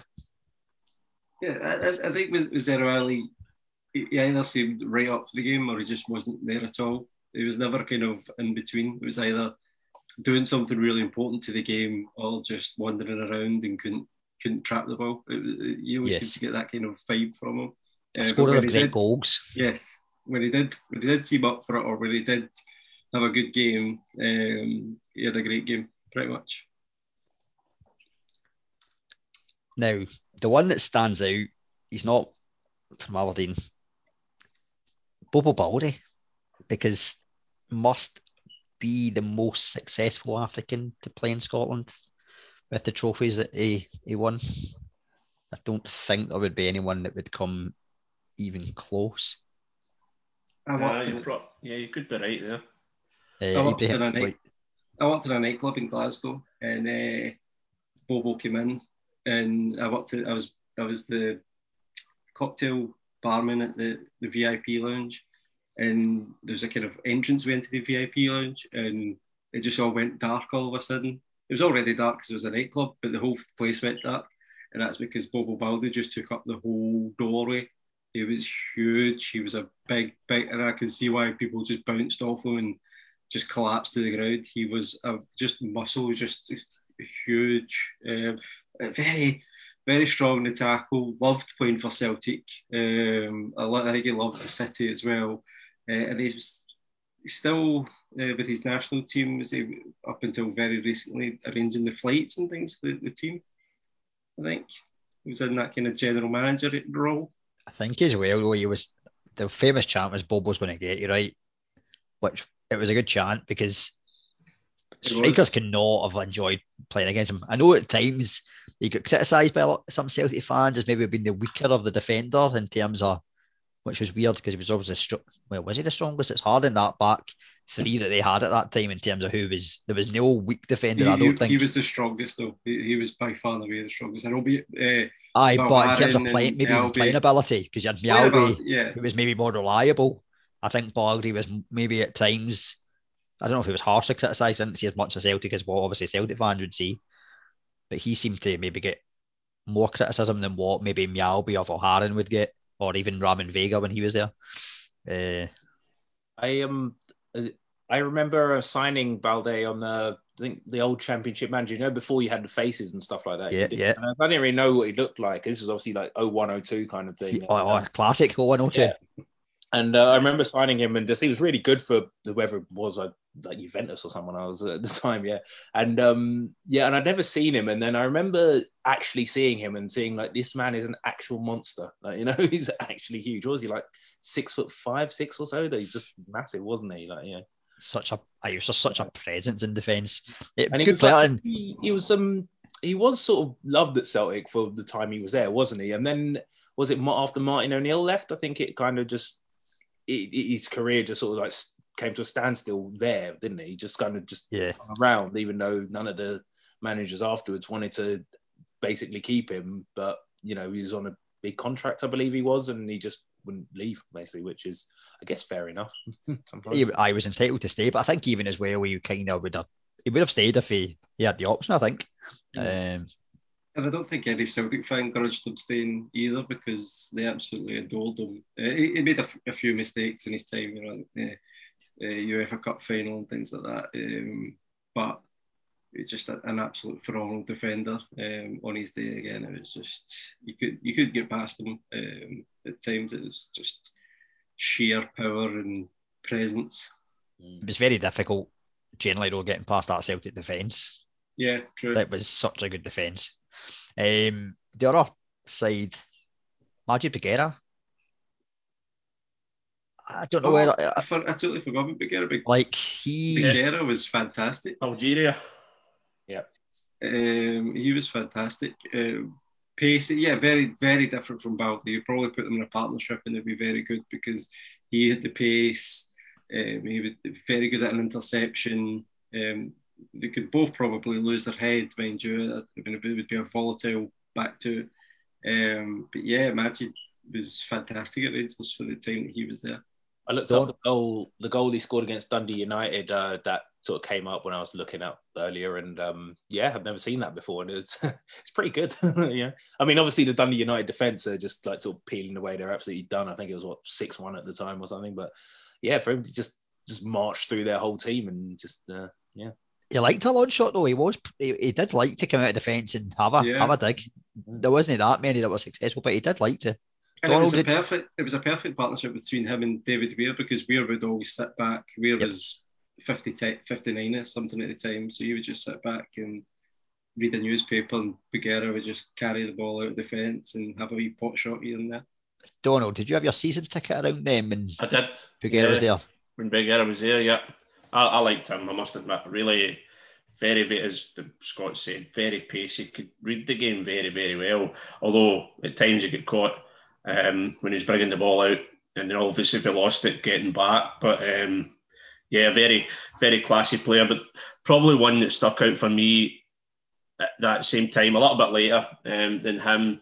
And I think he's, he's he ended up playing in a position that he was really good at, but they brought him in as a central defender, stroke sweeper, and he ended up playing sort of holding midfield with Brahim Hemdani. Um, I, I loved him as a player. As, as as I say, his downfall was probably his versatility, and he, he never really showed what he actually proved when he was in France um, before he came over to, to Rangers. Um, but just oozed class uh, at the back. He could just read the game so well. He was Marseille captain before he joined Rangers. He was, yeah. Danny, I think the thing that actually for me that let him Danny down um, at centre back was lack of pace, which is why Mhm. they moved him to defensive midfield. But again, going in that U- UEFA Cup run that Rangers went to the final, he was pivotal in that role. He just had the intelligence to snuff out every single attack, uh, or, or so it seemed at the time. Um, so for Europe and the games against Celtic and you know the, the bigger games against Aberdeen as well, and Danny was always playing, and then Smith would probably drop him for games that he didn't really home games maybe didn't need him for to keep him you know wrapped up for those big games because he was one of those players who did turn up at a big game and snuffed out uh, the opposition. Mentioned The other one, that, the other one was a kind of cult hero was Kerkar. Um, Donald, do you remember Kerkar? Yeah, Sally Um, Kerkar, yeah. he, he, he never actually seemed that great a player, but the Rangers fans just took to him because I think he did a few neat tricks here and there. Yeah, another one as well at that same time as well was was very much a, an Alex McLeish favourite was Hamed Namouchi um, Yeah, in midfield, um, Tunisian uh, Yeah. midfielder again who I think had a lot of potential, looked as if he had a lot of potential, but the, the Scottish game just I don't think it suited him. Um, No, no. What- What I think ruined Havid Mucci was Barry Ferguson. Well, yeah, yeah, yeah. Barry Ferguson moaned and moaned and moaned. Every time Havid Mucci had a bad touch, Barry Ferguson was on top of him. Anytime he misplaced a pass, Barry Ferguson was on top of him, just moaning in his ear. You saw it constantly because he was a good player for McLeish before Ferguson arrived. And when Ferguson arrived, he was obviously the main man in midfield. And that's, I think, when you see Namouchi kind of going into his shell a wee bit. Because he did definitely have that potential. And then I think, personally, Barry Ferguson kind of moaned it out of him. I'm going much more modern because I'm so much younger than everyone on the podcast. Are you? You're good with us. I don't mention it all the time, you do I? No, I, Um, no. But um, Isn't it your birthday soon as well? Like we're doing birthday shout outs for the podcast. Like we've had we're Donald, not quite like, at the birthday shout time. We're not, not there, quite. so You'll let us know, won't you? Like make sure you let us know so that I'll let you know. Don't you worry. because we need to know for like distributing the cards to you. Like because obviously we'll get a lot of cards sent to the Fan mail. Podcast address and all that. We need to pass them on. Maybe Ibrahim will send me a signed copy of his book. If you pay for it, you will. No, purchase, purchase Kindle edition. And apparently the Kindle edition is a waste of his time. So it's great. I can't sign a Kindle either, so well, you maybe use one of those etch a sketch. Um, Celtic. I was going to do a little quiz and see if you'll guess, but Celtic. Which uh, say Celtic. Victor He Wanyama. played for Celtic. Yeah, well, I think the first player from, I think he was, and um, I throw a lot of facts out quite often. The Didier Drogba one, I think I could have just made up. So this might not be a correct fact, so you might not be able to guess. But I think he was the first player from this country that he's from to play in Scotland. He's from Kenya. certainly first Kenyan to play for Celtic. Yeah, So when Ibrahim you- got it. Yeah, Yeah. And I think he was the first Kenyan yeah, player to play in yeah, Scotland. he was. Yeah, yeah. He was He nominated Playing for African Player of the Year as well when he was at Celtic. Heaps of nominations, yeah, and also almost won a Champions League, to be fair. Okay, not the Celtic, but still went on to, you know, it's not as though he kind of fizzled out. Did they not, that was what, 2018, 18, 19? Lo- lost the final. Yeah, Spurs, Yeah, lost in the final. yeah. So, Yeah. Um, I yeah, think- Um, yeah, he scores, scored against Barcelona famously as well. Um, in that game that Celtic beat Barcelona. Um, yeah, just That's never been mentioned in the podcast before, actually. mad to think that he went on to be runner-up in the Champions League and then Tony Watts just still playing for Motherwell and playing Fortnite. yeah, Tony Watt's like a baller now. Tony Watt's like he'll be getting called up for Scotland then soon. That's Um, not really a baller, is it? Well, Scotland. Come on. I know. That's punishment for doing well at your domestic club. um, But I think when people said when you were um, speaking about that, that was probably Zerouali and then yeah, probably One Wanyama were the first two that I kind of thought of. Also, Efe Ambrose still playing, not even getting a shout out. we've, we've, there's that. The, the, the, honestly, I've got a list that's bigger than my arm, and mind you, my I didn't not that big realise to he was fair. still playing football until St Johnstone replaced hi- their very, very good defender with Efe Ambrose. Efe Ambrose isn't a bad defender. Okay. Discuss. Hmm. He's not. they- He's not. He had a don't good think couple of years. He had a good couple of years at Celtic. He and it, it just seems to switch off at times. And I think people will always magnify the mistakes, and when you're making more mistakes, it gets even more magnified. I think that's the case with Efe Ambrose. Is that maybe though something that could be said of quite a lot of players in Scotland? Because if they were Yeah, Really because they're good, they wouldn't be playing I'm in not saying he's Scotland. the only rubbish defender in Scotland. like as in they wouldn't Plenty probably of play in. Scotland. That's and that's we do like our game, but generally players maybe even move here and they hope to move on to bigger things. There But is. yeah, back to um, Wanyama very briefly. Um, he- again, uh, going back to what I was saying about sort of political influence and stuff that was, um, you know, stuff that probably shouldn't be involved in a player's career. When he was at Celtic, apparently, um, sort of like the president um, of Kenya had um, turned around and said, "Yeah, he's going to go and play for Man United or Arsenal or Chelsea like before he'd no one neither none of these teams had even bid for him. And um yeah so you know when you get somebody quite high up saying that sort of thing it kind of um yeah it's it's probably not helpful for anyone concerned really. Well there's another kind of Kenyan Scotland link in the Bobby Williamson. He was the national manager of Kenya. Um, was it Zimbabwe as well on point? If I remember, was it Zam- it no, was Zambia? Zambia, Zambia, wasn't it? Yeah, uh, no, it was Uganda. Uganda, I thought, yeah, I was going Yeah, to say. um, but I interviewed him when he was Uganda manager. He, He, he he still, did well. He did well as Ugandan manager. Yeah. I was having I was having a little look through about some of the players that has played in in Scotland, and this one popped up.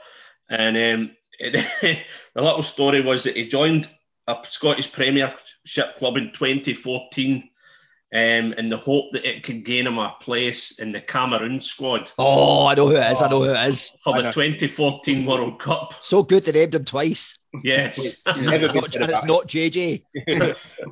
Eric Djemba-Djemba. Three games he played for St Mirren and he was released and failed to secure a place in the Cameroon squad. Which was no surprise because Jem, but there's a player as well. We talk, spoke earlier about El Hadji Diouf wanting to move to, to Liverpool. Djemba-Djemba obviously wanted to move to Man U on the back of a successful tournament and again it didn't really worked out for him I don't think. No, no, yeah, very much so. Yeah, I, I was shocked to discover he played three games for St. Mirren as well. So, um, yeah, fair play to him and fair play to St. Mirren. I guess, you know, sad it didn't work out for anyone. But yeah. I've got one that I really liked watching, and I reckon might might be the most skillful African to played in Scotland. Played in a green jersey. Zemmama at Hibs, Mm, yeah, very good. Mm. who I thought was again he played in a good team as well, a good Hibs team. Yeah. Like he, yeah, he was very skill. He was so skillful. Like just almost at times it looked effortless. We nearly had uh, uh, Mares at St Mirren before he jumped on his bike and cycled away from his trial. Uh, and does anybody remember Quinton Jacobs? Livingston, Oh, yeah. Not Livingston. no, Before Livingston even existed. Um, why not? I- It, it, it was a name that I saw earlier and tried to think back if I could remember him playing. I did see when I was looking through my So he played. So he was meant to be the prince of African football, and that's how this team sold him. Uh, as it was Partick Thistle. That's right. That's all. Well, And the reason the reason that he'll, he'll always stay in my mind is because supposedly that was the last work permit that Scotland had for footballers um, at that time, and hence why Rangers didn't sign Mario Jardel. well, we did have a prince play in Scotland. Prince Buaben. Exactly. Yeah. We never set up. We don't. We don't do a. There's no scripts on this, by the way. another another one. good. Bob and uh, Bob Ann and Gomez. And that Dundee United team Boban was together. really good. In Aye, for Milan, aye. Another one. Bob that, um, Scott. Eh, an- another one that St Mirren signed. Um, I played a bit more games in Djemba-Djemba, but a former Premier League in England um, winner. won a cup St, Frey. Mirren. No, no, with St No. Mirren, did he? Um, but he won actually won he won the Premier League and FA Cup double. Oh no, it's not then. Christopher Ibrahim Frey. should know this. No, I've just given it away. Oh, aye, the Arsenal. It's played Arsenal. For, um, played for St. Mirren. Yeah, It's Arsenal. Ars- played for Arsenal. We say played. Well, he did. Oh, he was. Christopher Wreh. Yeah, Yeah. Wreh. Christopher Wreh. He scored a couple of important goals for Arsenal um, in that double season. You know, he um, stepped in for Ian Wright every couple of games. He scored. I think he scored a winner in the FA Cup semi-final against Wolves. So you know, he's a, had some pedigree. Played a season. They had a full season with St Mirren. Yeah. And he scored. Did he score many goals for the St. Mirren? Um, I don't know. I'm not too sure. See on the subject of St Mirren, Ismail Gonsalves. Do you remember him? No, I don't remember him. yeah was, was it Hearts as well? Yeah. Oh, Yeah. right, right, yep. So he went to on loan to St Mirren. round about the time they won. They played. Did they win the League Cup that year, or did we got to the final? Are you telling me or I'm asking? trying to me? think if he did. I do remember him making an ins- a kind of early impression. Maybe it was just a League Cup game I remember watching. For some reason, I had Uh, a feeling they played in a final for them. I'm trying to think now when St Mirren won the League Cup. But he was a good player. He was good at St Mirren. Yeah, yeah, he was good. And actually Uh, did alright at Hearts as well in Made- his later years. this guy, this guy made one appearance for for Rangers. Um, spent the rest of his career in England. Um, was South African national team captain. Fairly Dean up- Furman. up- Yep, Dean Furman. Yeah, one appearance he played for Rangers in his career. Spent most of his career then down south. He was at Chelsea before that as well. Yeah, They did win the, uh, going back to St Mirren, they did win the League Cup in the, the time I thought it was, yeah. So Gonzalez did contribute to that. But there's been there's been quite a few. There's I've been through the list. Well, we could talk about some good ones. We could talk about some ones that were debatable. Tebily. Oliver, yeah, Oliver Tebily. Yeah. Is there a debate or not a If- debate? If only they signed David Weir, then it would have been perfect for Celtic. That season. Yes, yes, we all know that joke. Um, well, one that's got us Sol Bamba. Yeah. Oh yeah. I remember when he played Still in playing. Scotland. Still, still. I remember in I remember in Scotland he wasn't regarded being he was raw, I would say would be fair to say, in terms of when he came to Scotland, but is I going to have a really, really good career down south. I think at Hibs he was. You could see the potential in him. You could definitely see that he had some. He, he, he could go another level. I, I, I didn't think Premier League level, but I, you know I think he, he doesn't surprise me. He was a, he was a kind of championship stalwart for so long. Yeah, Ibrahim. I know. I was just going to say, um, I did I sort of dug out an interview with him where he said that when he arrived in Scotland, he hadn't, he didn't know a word of English and was basically learned English during his time at Dunfermline, which is uh, quite interesting. And saying, hey, you couldn't understand anyone because of the accent, but then eventually started speaking with the accent himself. So just harmonious, like coming together. Lovely. He's had a sad time of it as well the last few years. Well, yeah, he um diagnosed with cancer um um start of the year, and um he has um come out and said he's cancer free now, so hopefully that's um something that sticks basically. So yeah, but yeah, he's the, he's done the round sort of championship, like you say, championship stalwart, Middlesbrough, Cardiff.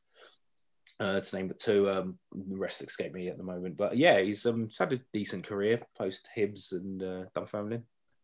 Another more recent one who did well at one club, moved to a big club, didn't do so well at a big club in the last four years. Went back to the club. Oh, Kilmarnock and Celtic. Yep. Oh, Mulumbu. You said Yeah, Mulumbu. yeah. When he first was at Kilmarnock, unbelievable in that midfield. Yeah. I Yeah, don't think he got. good. I don't think he got a proper chance at Celtic. To be fair to him, I didn't think so. Um, I, don't- I think that was the kind of player Celtic needed at the time as well. Uh, I, I I don't know if it was a kind of forced upon signing when Rodgers wanted somebody else. There was always that kind of talk.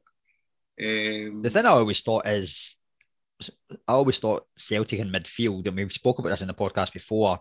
At that time, in Europe, they needed an extra player in midfield that was a bit more combative. Yeah. Mulumbu and Brown could have been perfect for that.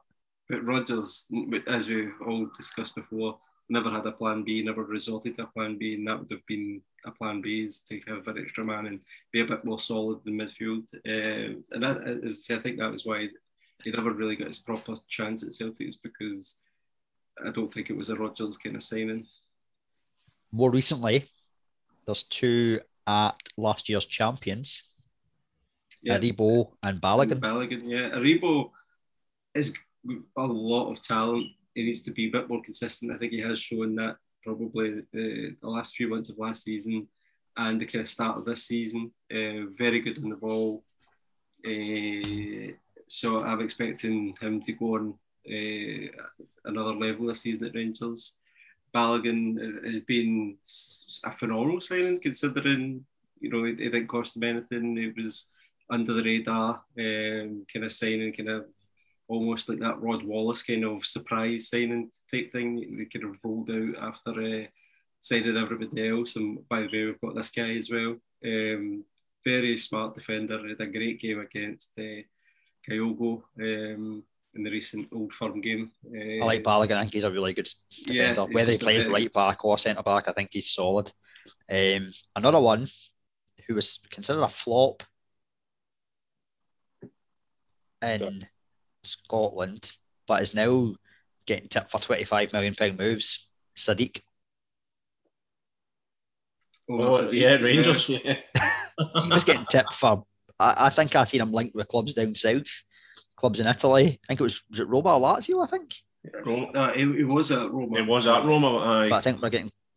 He was getting linked somewhere for twenty-five million. I was like, Is it Liverpool? I think he got linked with. it might even have been Liverpool, and you're Yeah, like, it was- based on what we've seen at Rangers, you would not guess that, but yeah.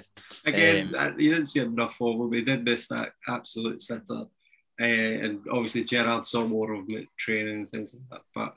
But um, yeah, it, it, it's a, a very surprising one that I saw him getting linked with such big moves.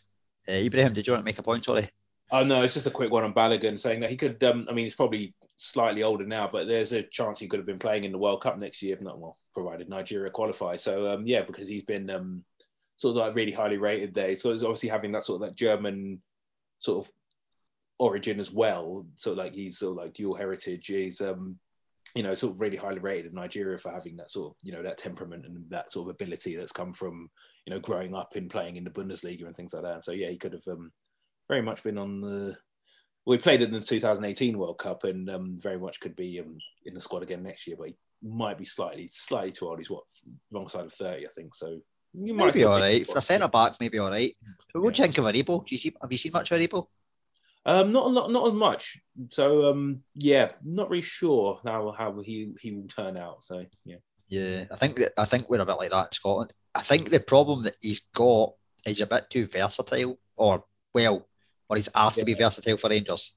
Hmm. And we discussed a wee bit last week in the podcast that he's probably a 10, or we've discussed that a few times, but they don't play a 10, 10, a traditional 10, it's the false 10s, or sometimes he plays midfield. I've noticed recently, though, Rangers are trying to maybe have him almost, they almost have three attacking midfielders as opposed to two, which maybe might help him out because he, He has- he's definitely he- a talent.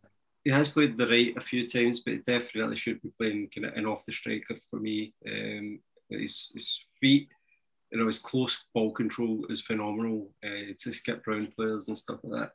He just needs to be more consistent in my book, um, and that might be finding an ideal position will help that. Um, but he, he- there, there are glimpses, but then there are times where you see him in big games just go missing as well. So uh, as I say, he has to find that consistency and kind of make sure he's he's he's at it more times Yep. than he's not. Here's a player Erin will, will remember. So it's not your daughter, it's your Son. A. Yes, I know. Um, I know. ah, A I don't know. I was having a think about It's like only a local.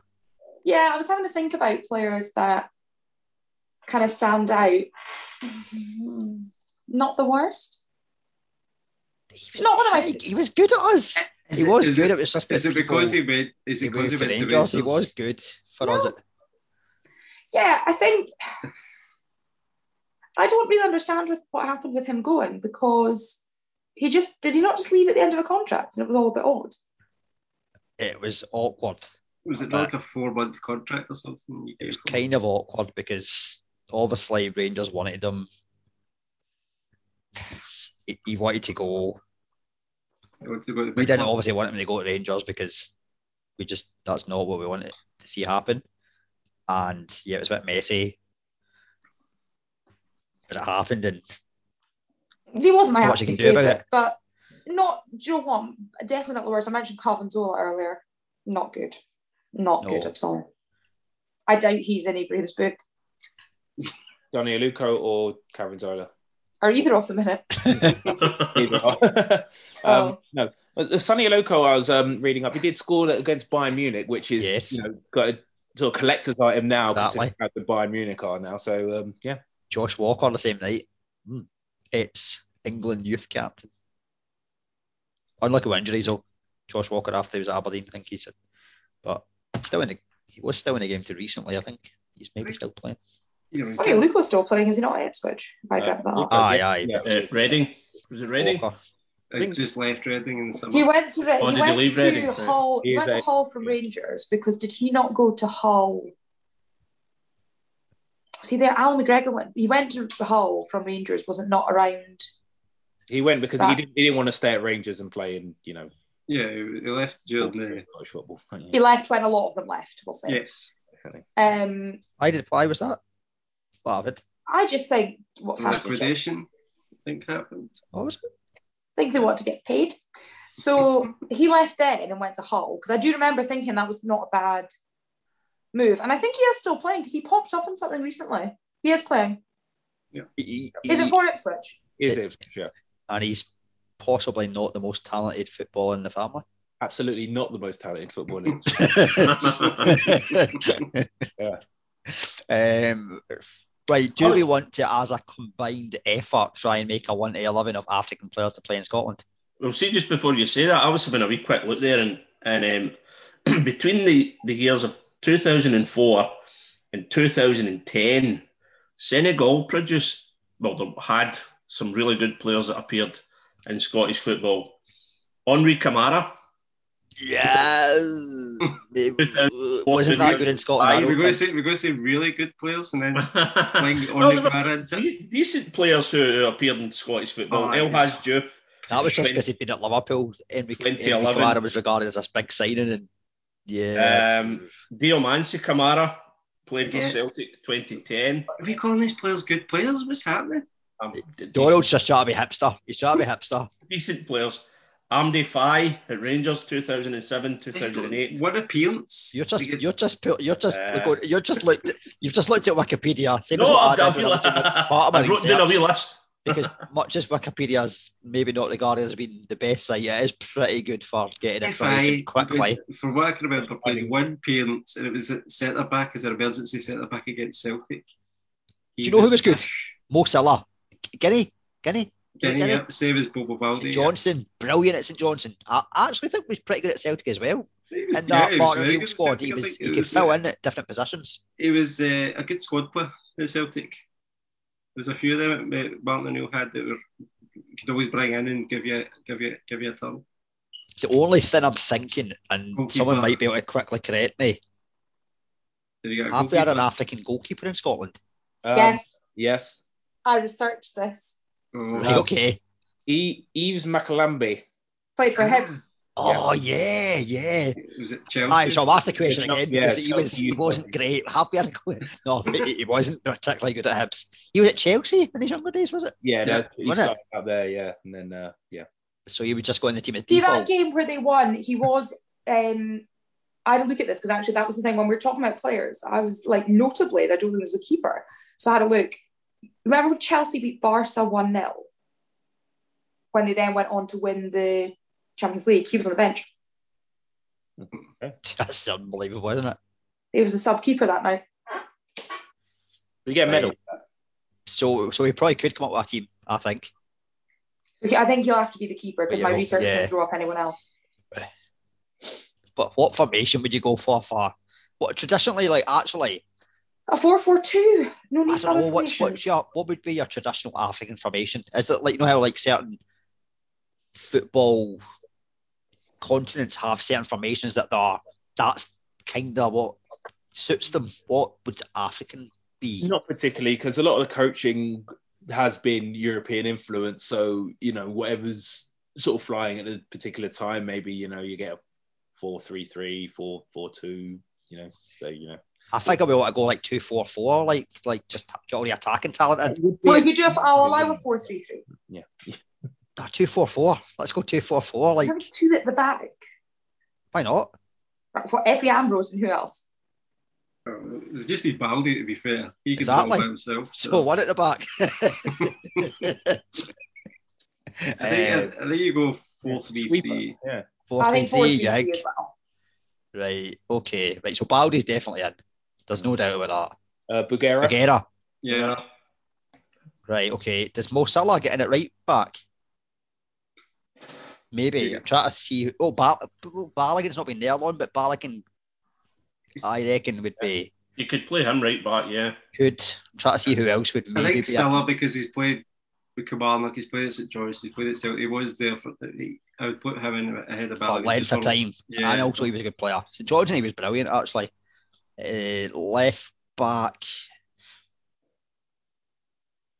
Is it not a Cameroon Kamara? boy?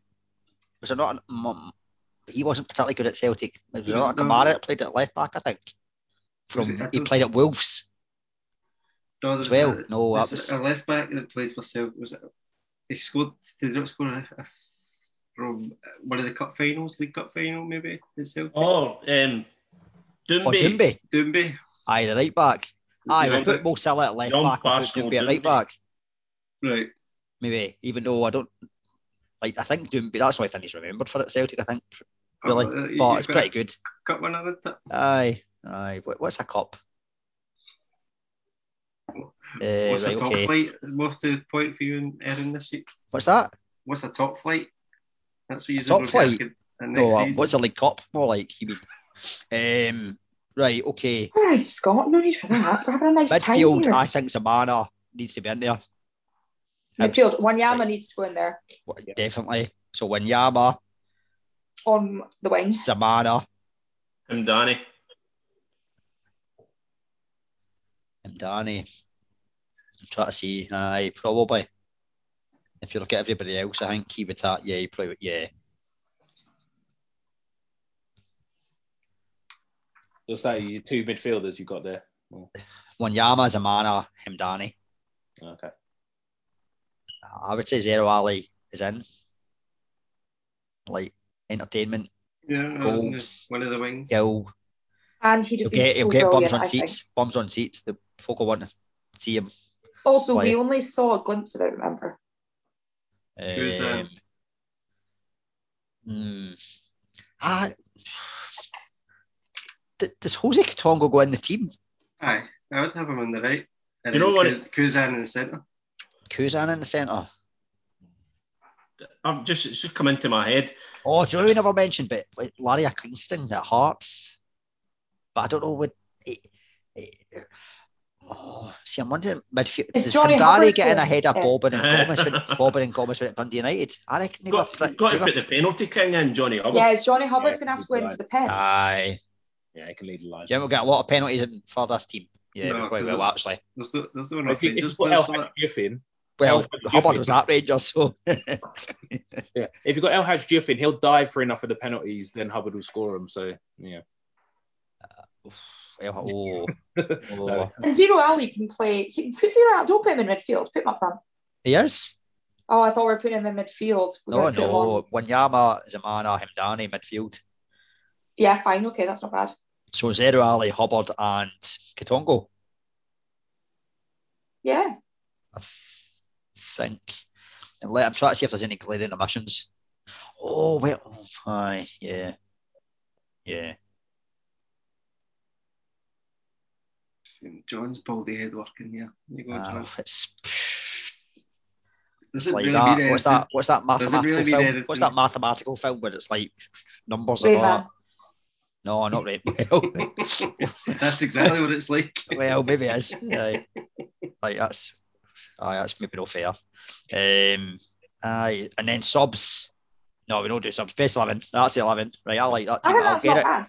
I'll get it fired out on the old podcast as well, with the old best eleven app. That's pretty good. Um, right, the only thing we need to do before the podcast wraps up, because we're not going to bother talking about what's going on just now in Scottish football. Yeah, keep it covered Aberdeen, elsewhere. We're not going to talk about Aberdeen. Well, we've No, not. no we, gen- we, not generally, we, We're- generally don't. Well, we. Uh, nah. Right, the only thing we will say a wee bit League Cup this week. Any shocks? Anyone remember the League Cup was on? No. Yeah, we- it's well- kind of it's, it, it's Right, slipped okay, under, the League it's Cup's not under getting the played. radar, isn't You it? know what that all about? Diddy Cup. Raid play Cup. Celtic, no one can watch it. Right, Diddy Cup. We'll no bother. Mo- Rangers and Celtic in Europe. Celtic still haven't won in Spain. Continues. And Rangers didn't matter. Dembele wasn't there and they lost. So tough start for both teams. Yeah. Uh, Ah, just like a quick. first- This, I like this. This is like a quick roundup of Scottish It's football. again, it's again early. If you're going to lose games, the first game's probably the best one. Jack Hendry, one man defence against P, uh, PSG. That that needs to be spoken about because Jack Hendry has got a fair bit of criticism still from a lot of fans, but we've seen them. We've all seen the keys in the pocket, Mbappe, Messi, Neymar. Jack Hendry was sublime. Even I think had a couple of attempts in goal as well. Fantastic performance, yeah, 100%. I wouldn't say Um, one man show, but yeah, it was good. obviously no, but from our point of view, I don't think there's any other Scottish players playing for Club Brugge, so we don't really care about the other players. Um, Sorry, other excuse- Did you just gloss over the Betis Celtic game? That was a lot of fun, wasn't it? it was. You know, I enjoyed uh, the highlights. It was uh, entertaining. You know, I, I would enjoy it more if Scott McGill was on and I could kind of rub it in. The, the team lost again. Aye. Uh, I, I, I, I well, was- quickly, are Celtic in crisis? No, no, they're not crisis. No. Not yet. How far are they from crisis? I think they're Probably- maybe going out of crisis. I think they maybe were last season and they're Well, are they probably just slow. Because one three lost the so if they lose their next league game, Who is And their next? Well, they've got well, three they've and four. in, what then? ha- What because I know there's a project, but a project at Celtic only lasts so long when you are at least winning more games than you're losing. If they lose the next two and they, they don't perform well in the next two, then you can probably say this is maybe a start of a crisis. Again, it all depends. It all depends on how you lose and. and they're is not going to lose their next two, though, are they? Because one of them is against Aberdeen and they're going to well be nine 0 So They'll that's just they'll just think. put, they'll just play Tom Rogic basically beep because So- yeah So Yeah. I, I, I would say it's again too early. This is what Say to both Rangers and Celtic fans. You have to give a manager a bit more time than just a few months. Probably same to Aberdeen fans at the moment Stephen Glass. You've got to take a wee bit more time and assess things. You know, it's not even Christmas yet, and people are talking about crisis and everything else. yeah. Well, I, well, I see more Aberdeen media content than I do Celtic. Well, actually, I probably don't. That's rubbish. Social media because I tend to obviously follow more Aberdeen fans. We, we are supposedly majorly in crisis. It's glass out already. And then what is it? One point between you and Celtic. Yeah, but we're seventh. It's not like it's one point at the top, is it? But yeah, it's but still, it's still, it's still you know, That would don't a overreaction, I think. crisis. Uh, you know, if you're seventh in March, then yeah, I can see what the, the problem is, but it's it's a hard. I think we will be seventh in March at this rate. well, you had us Bottom winning the line. league, Aberdeen. Yeah, well, I obviously had a moment there, didn't I? Can we delete? Go get get that tweet deleted immediately. Actually, wait a minute. Was it not the the the treble, no quadruple? I knew you just won in the Conference League as well. No, I didn't. And I had did us you winning the league. I had Chelsea- St Mirren winning the League Cup, so being magnanimous. And I had us winning the Scottish Cup, which hasn't started yet, to be fair. It's got plenty of time to make a mess of that. And did you not also say after COVID you wouldn't be moaning about Aberdeen? Yeah, I wasn't going to moan about the weather, Aberdeen, or the trains. And Tick, tick, All of Saturday them. was a lovely day on Saturday. No, on Saturday it was beautiful sunshine. It was a lovely day. You, s- aye, apart from the football. Yeah, and the early train I had to get to ScotRail. Well, yeah, great. But maybe it's your fault. Maybe you need to get a macaroni pie. And that's the that's what's holding Aberdeen It's a back. turning is point. You've not had a macaroni pie yet. Oh, Macaroni oh. pie. The macaroni pie is yet to happen. Now, here's a question. Because right, I've never had the opportunity to get to an African game in Africa. I've seen a game because I was lucky enough to be in Morocco when the last African Nations Cup was on, and I see I saw Morocco get knocked out by Benin in a penalty shootout. The atmosphere was brilliant up until obviously they got knocked out.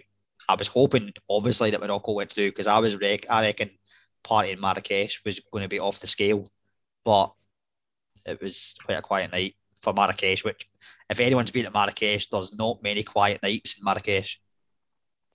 Anyone been to Marrakesh? No. I'd like to go though. Morocco's on my list. Yeah, I've been a couple of times. I like it. It's yeah, it's cool. Ibrahim, have you been to many games in Africa?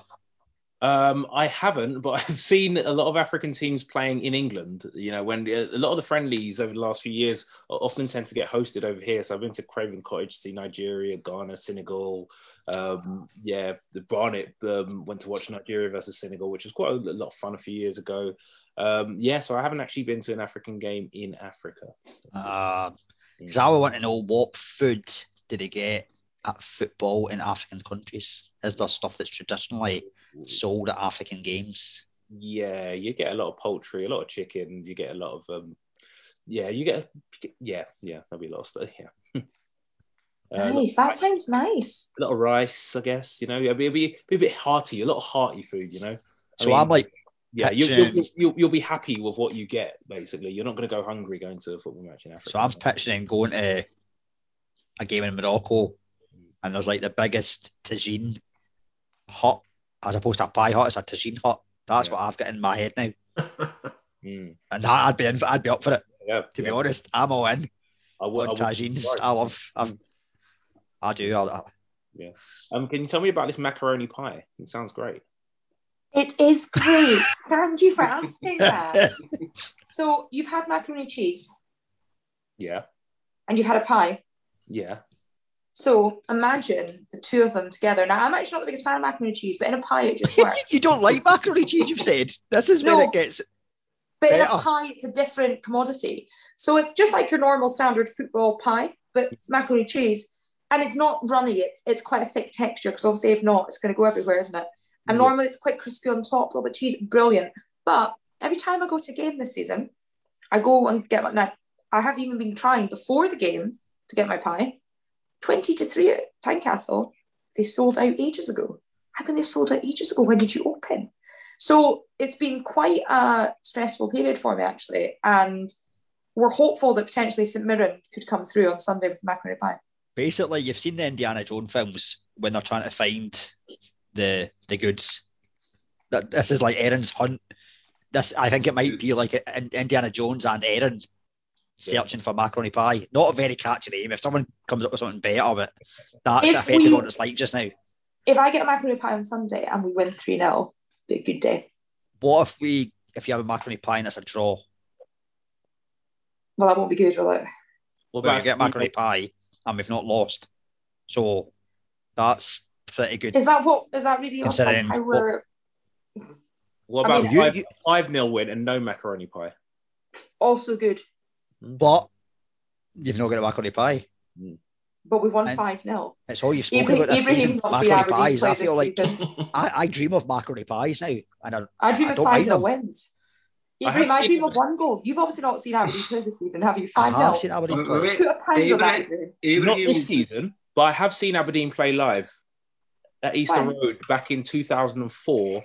I was there with um, um, an ex-girlfriend. We went to see. Uh, we were in Edinburgh on a nice romantic weekend. And I said, "Can we go and watch the football?" And um, yeah, just split the day after. Not long after, actually. uh, no, um, yeah, so uh, convinced us to go to Easter Road to watch uh, Hibs versus Aberdeen. Um, yeah, finished two one two Hibs. So um, yeah, so I've seen Aberdeen play and I have seen Aberdeen lose. So yeah, things haven't changed. Things haven't changed. Ibrahim, because we love talking about football and food in this podcast. One of the kind of best experiences I've had was actually at the Emirates. It was before a Scotland Brazil game, but okay. you go down the streets and there's stalls. You know, it's in people's front gardens, and they're selling all sorts of different types of food. There was, I think, African, there was Caribbean, South American, and it was just brilliant. It was like a, almost like a um, festival before going to the football. You could just pick and choose whatever house you wanted to rock up at. Yeah, I think people like to take advantage of that because it's a, just because of the sort of like the residential sort of aspect of it, and people just sort of take that on sort of entrepreneurial uh, sort of instinct to think, well, actually, if we're going to get thousands of people walking through my garden, then uh, may as well um, cook some food for them. Has anyone seen the documentary about West Ham moving the stadium on either Prime or Netflix? And a lot of it was actually about how it was affecting local businesses mm. because people would go before the match to like the I don't know cafe or bar or whatever, but they had like stalls selling different foods and all that type of thing. They were like, I don't know if we'll get to do that at the new stadium. Mm. Well, that's a huge thing. Good. If you've not seen it, it's really good actually. with up- Aberdeen it might be called Up the Irons. things. That it might be called that. Just search West Ham documentary, and I'm pretty sure it'll be the only one that's on Netflix or Prime. Yeah, I can't imagine they'll get away with that at the London Stadium because it's all very sort of bare around it, and you know, Yeah. it- yeah, it's all very corporate now. Probably twenty pound a pie, I would think in there. Twenty, Yeah. maybe. I actually thought the food at Stamford Bridge was quite reasonable. yeah. What what was quite reasonable again though? The, Price- I had a, I had a price-wise? very nice chicken No, price-wise. pie. Price wise though, Uh, like three pounds. was it? Yeah, a nice and a nice pint as well. Nice chicken uh, katsu pie. Had a chicken pie at Motherwell. A little bit dry, but quite good. A chicken curry pie at Motherwell is very good. Tiny bit dry, but otherwise good. Oh, there's a, a food photo doing the rounds in social media. It's bit well, Twitter is where I saw it. I don't know if you saw it. We've probably spoke uh, about it. If it's but on you posting in the chat, but go for it. Uh, but a slice of pizza Oh, Oh, uh, at Hillsborough.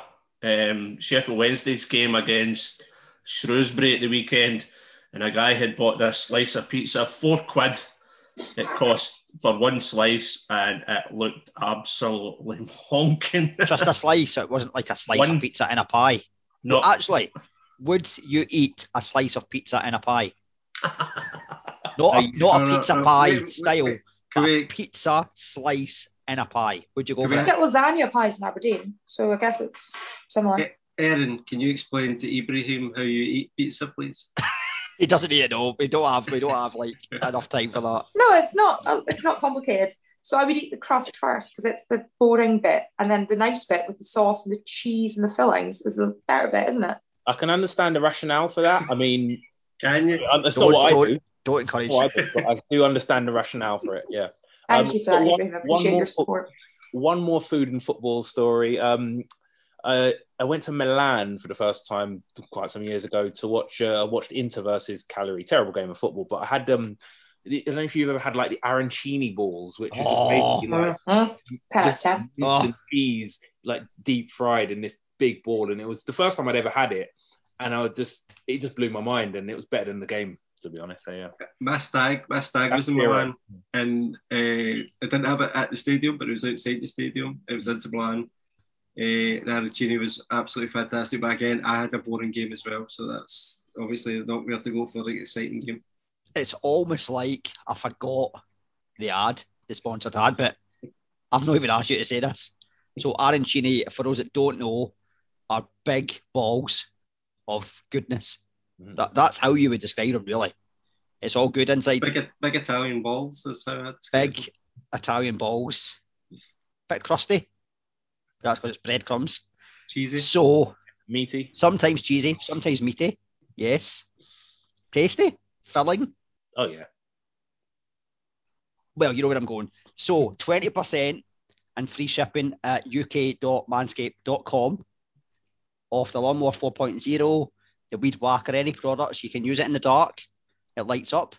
You can use it when it's wet in the shower. So get involved. SFF podcast, capital letters.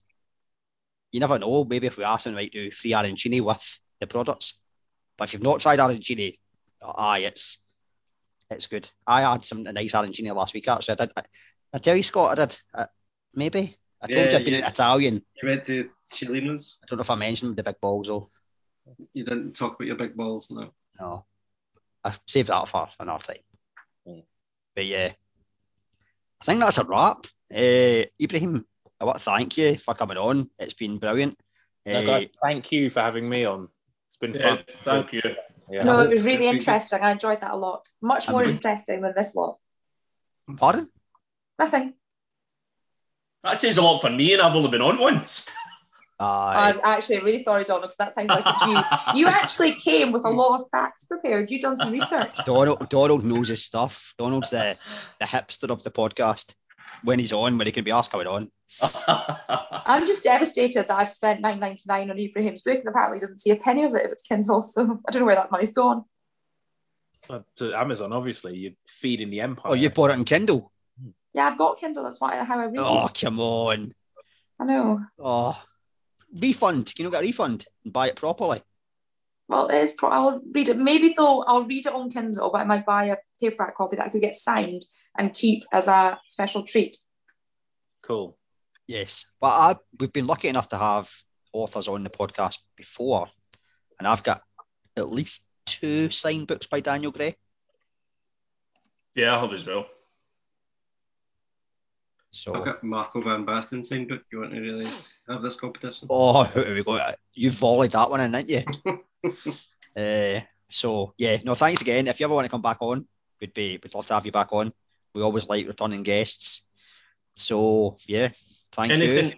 before you go? What, what's next in the pipeline then, Abraham? Have you taken a breather and just working, or you get something maybe murmuring in the background that you might decide to write another book? Um, I don't want to say too much. I've got ideas, but I haven't committed anything yet. I haven't Right. anything yet. Just trying to, you know, if you have an idea, you're trying to see if it makes sense to, if it actually extends to a book. Is it just like, a, is it a book? Is it a long essay, or is it just a string of tweets? You know, that's what you've got to decide when you have yeah. Uh, but yeah, no longer naive. Get it on in bookshops and get it online, but not on Kindle. Fine. Right. Cheers, everyone. All right. Cheers. Thanks. Cheers.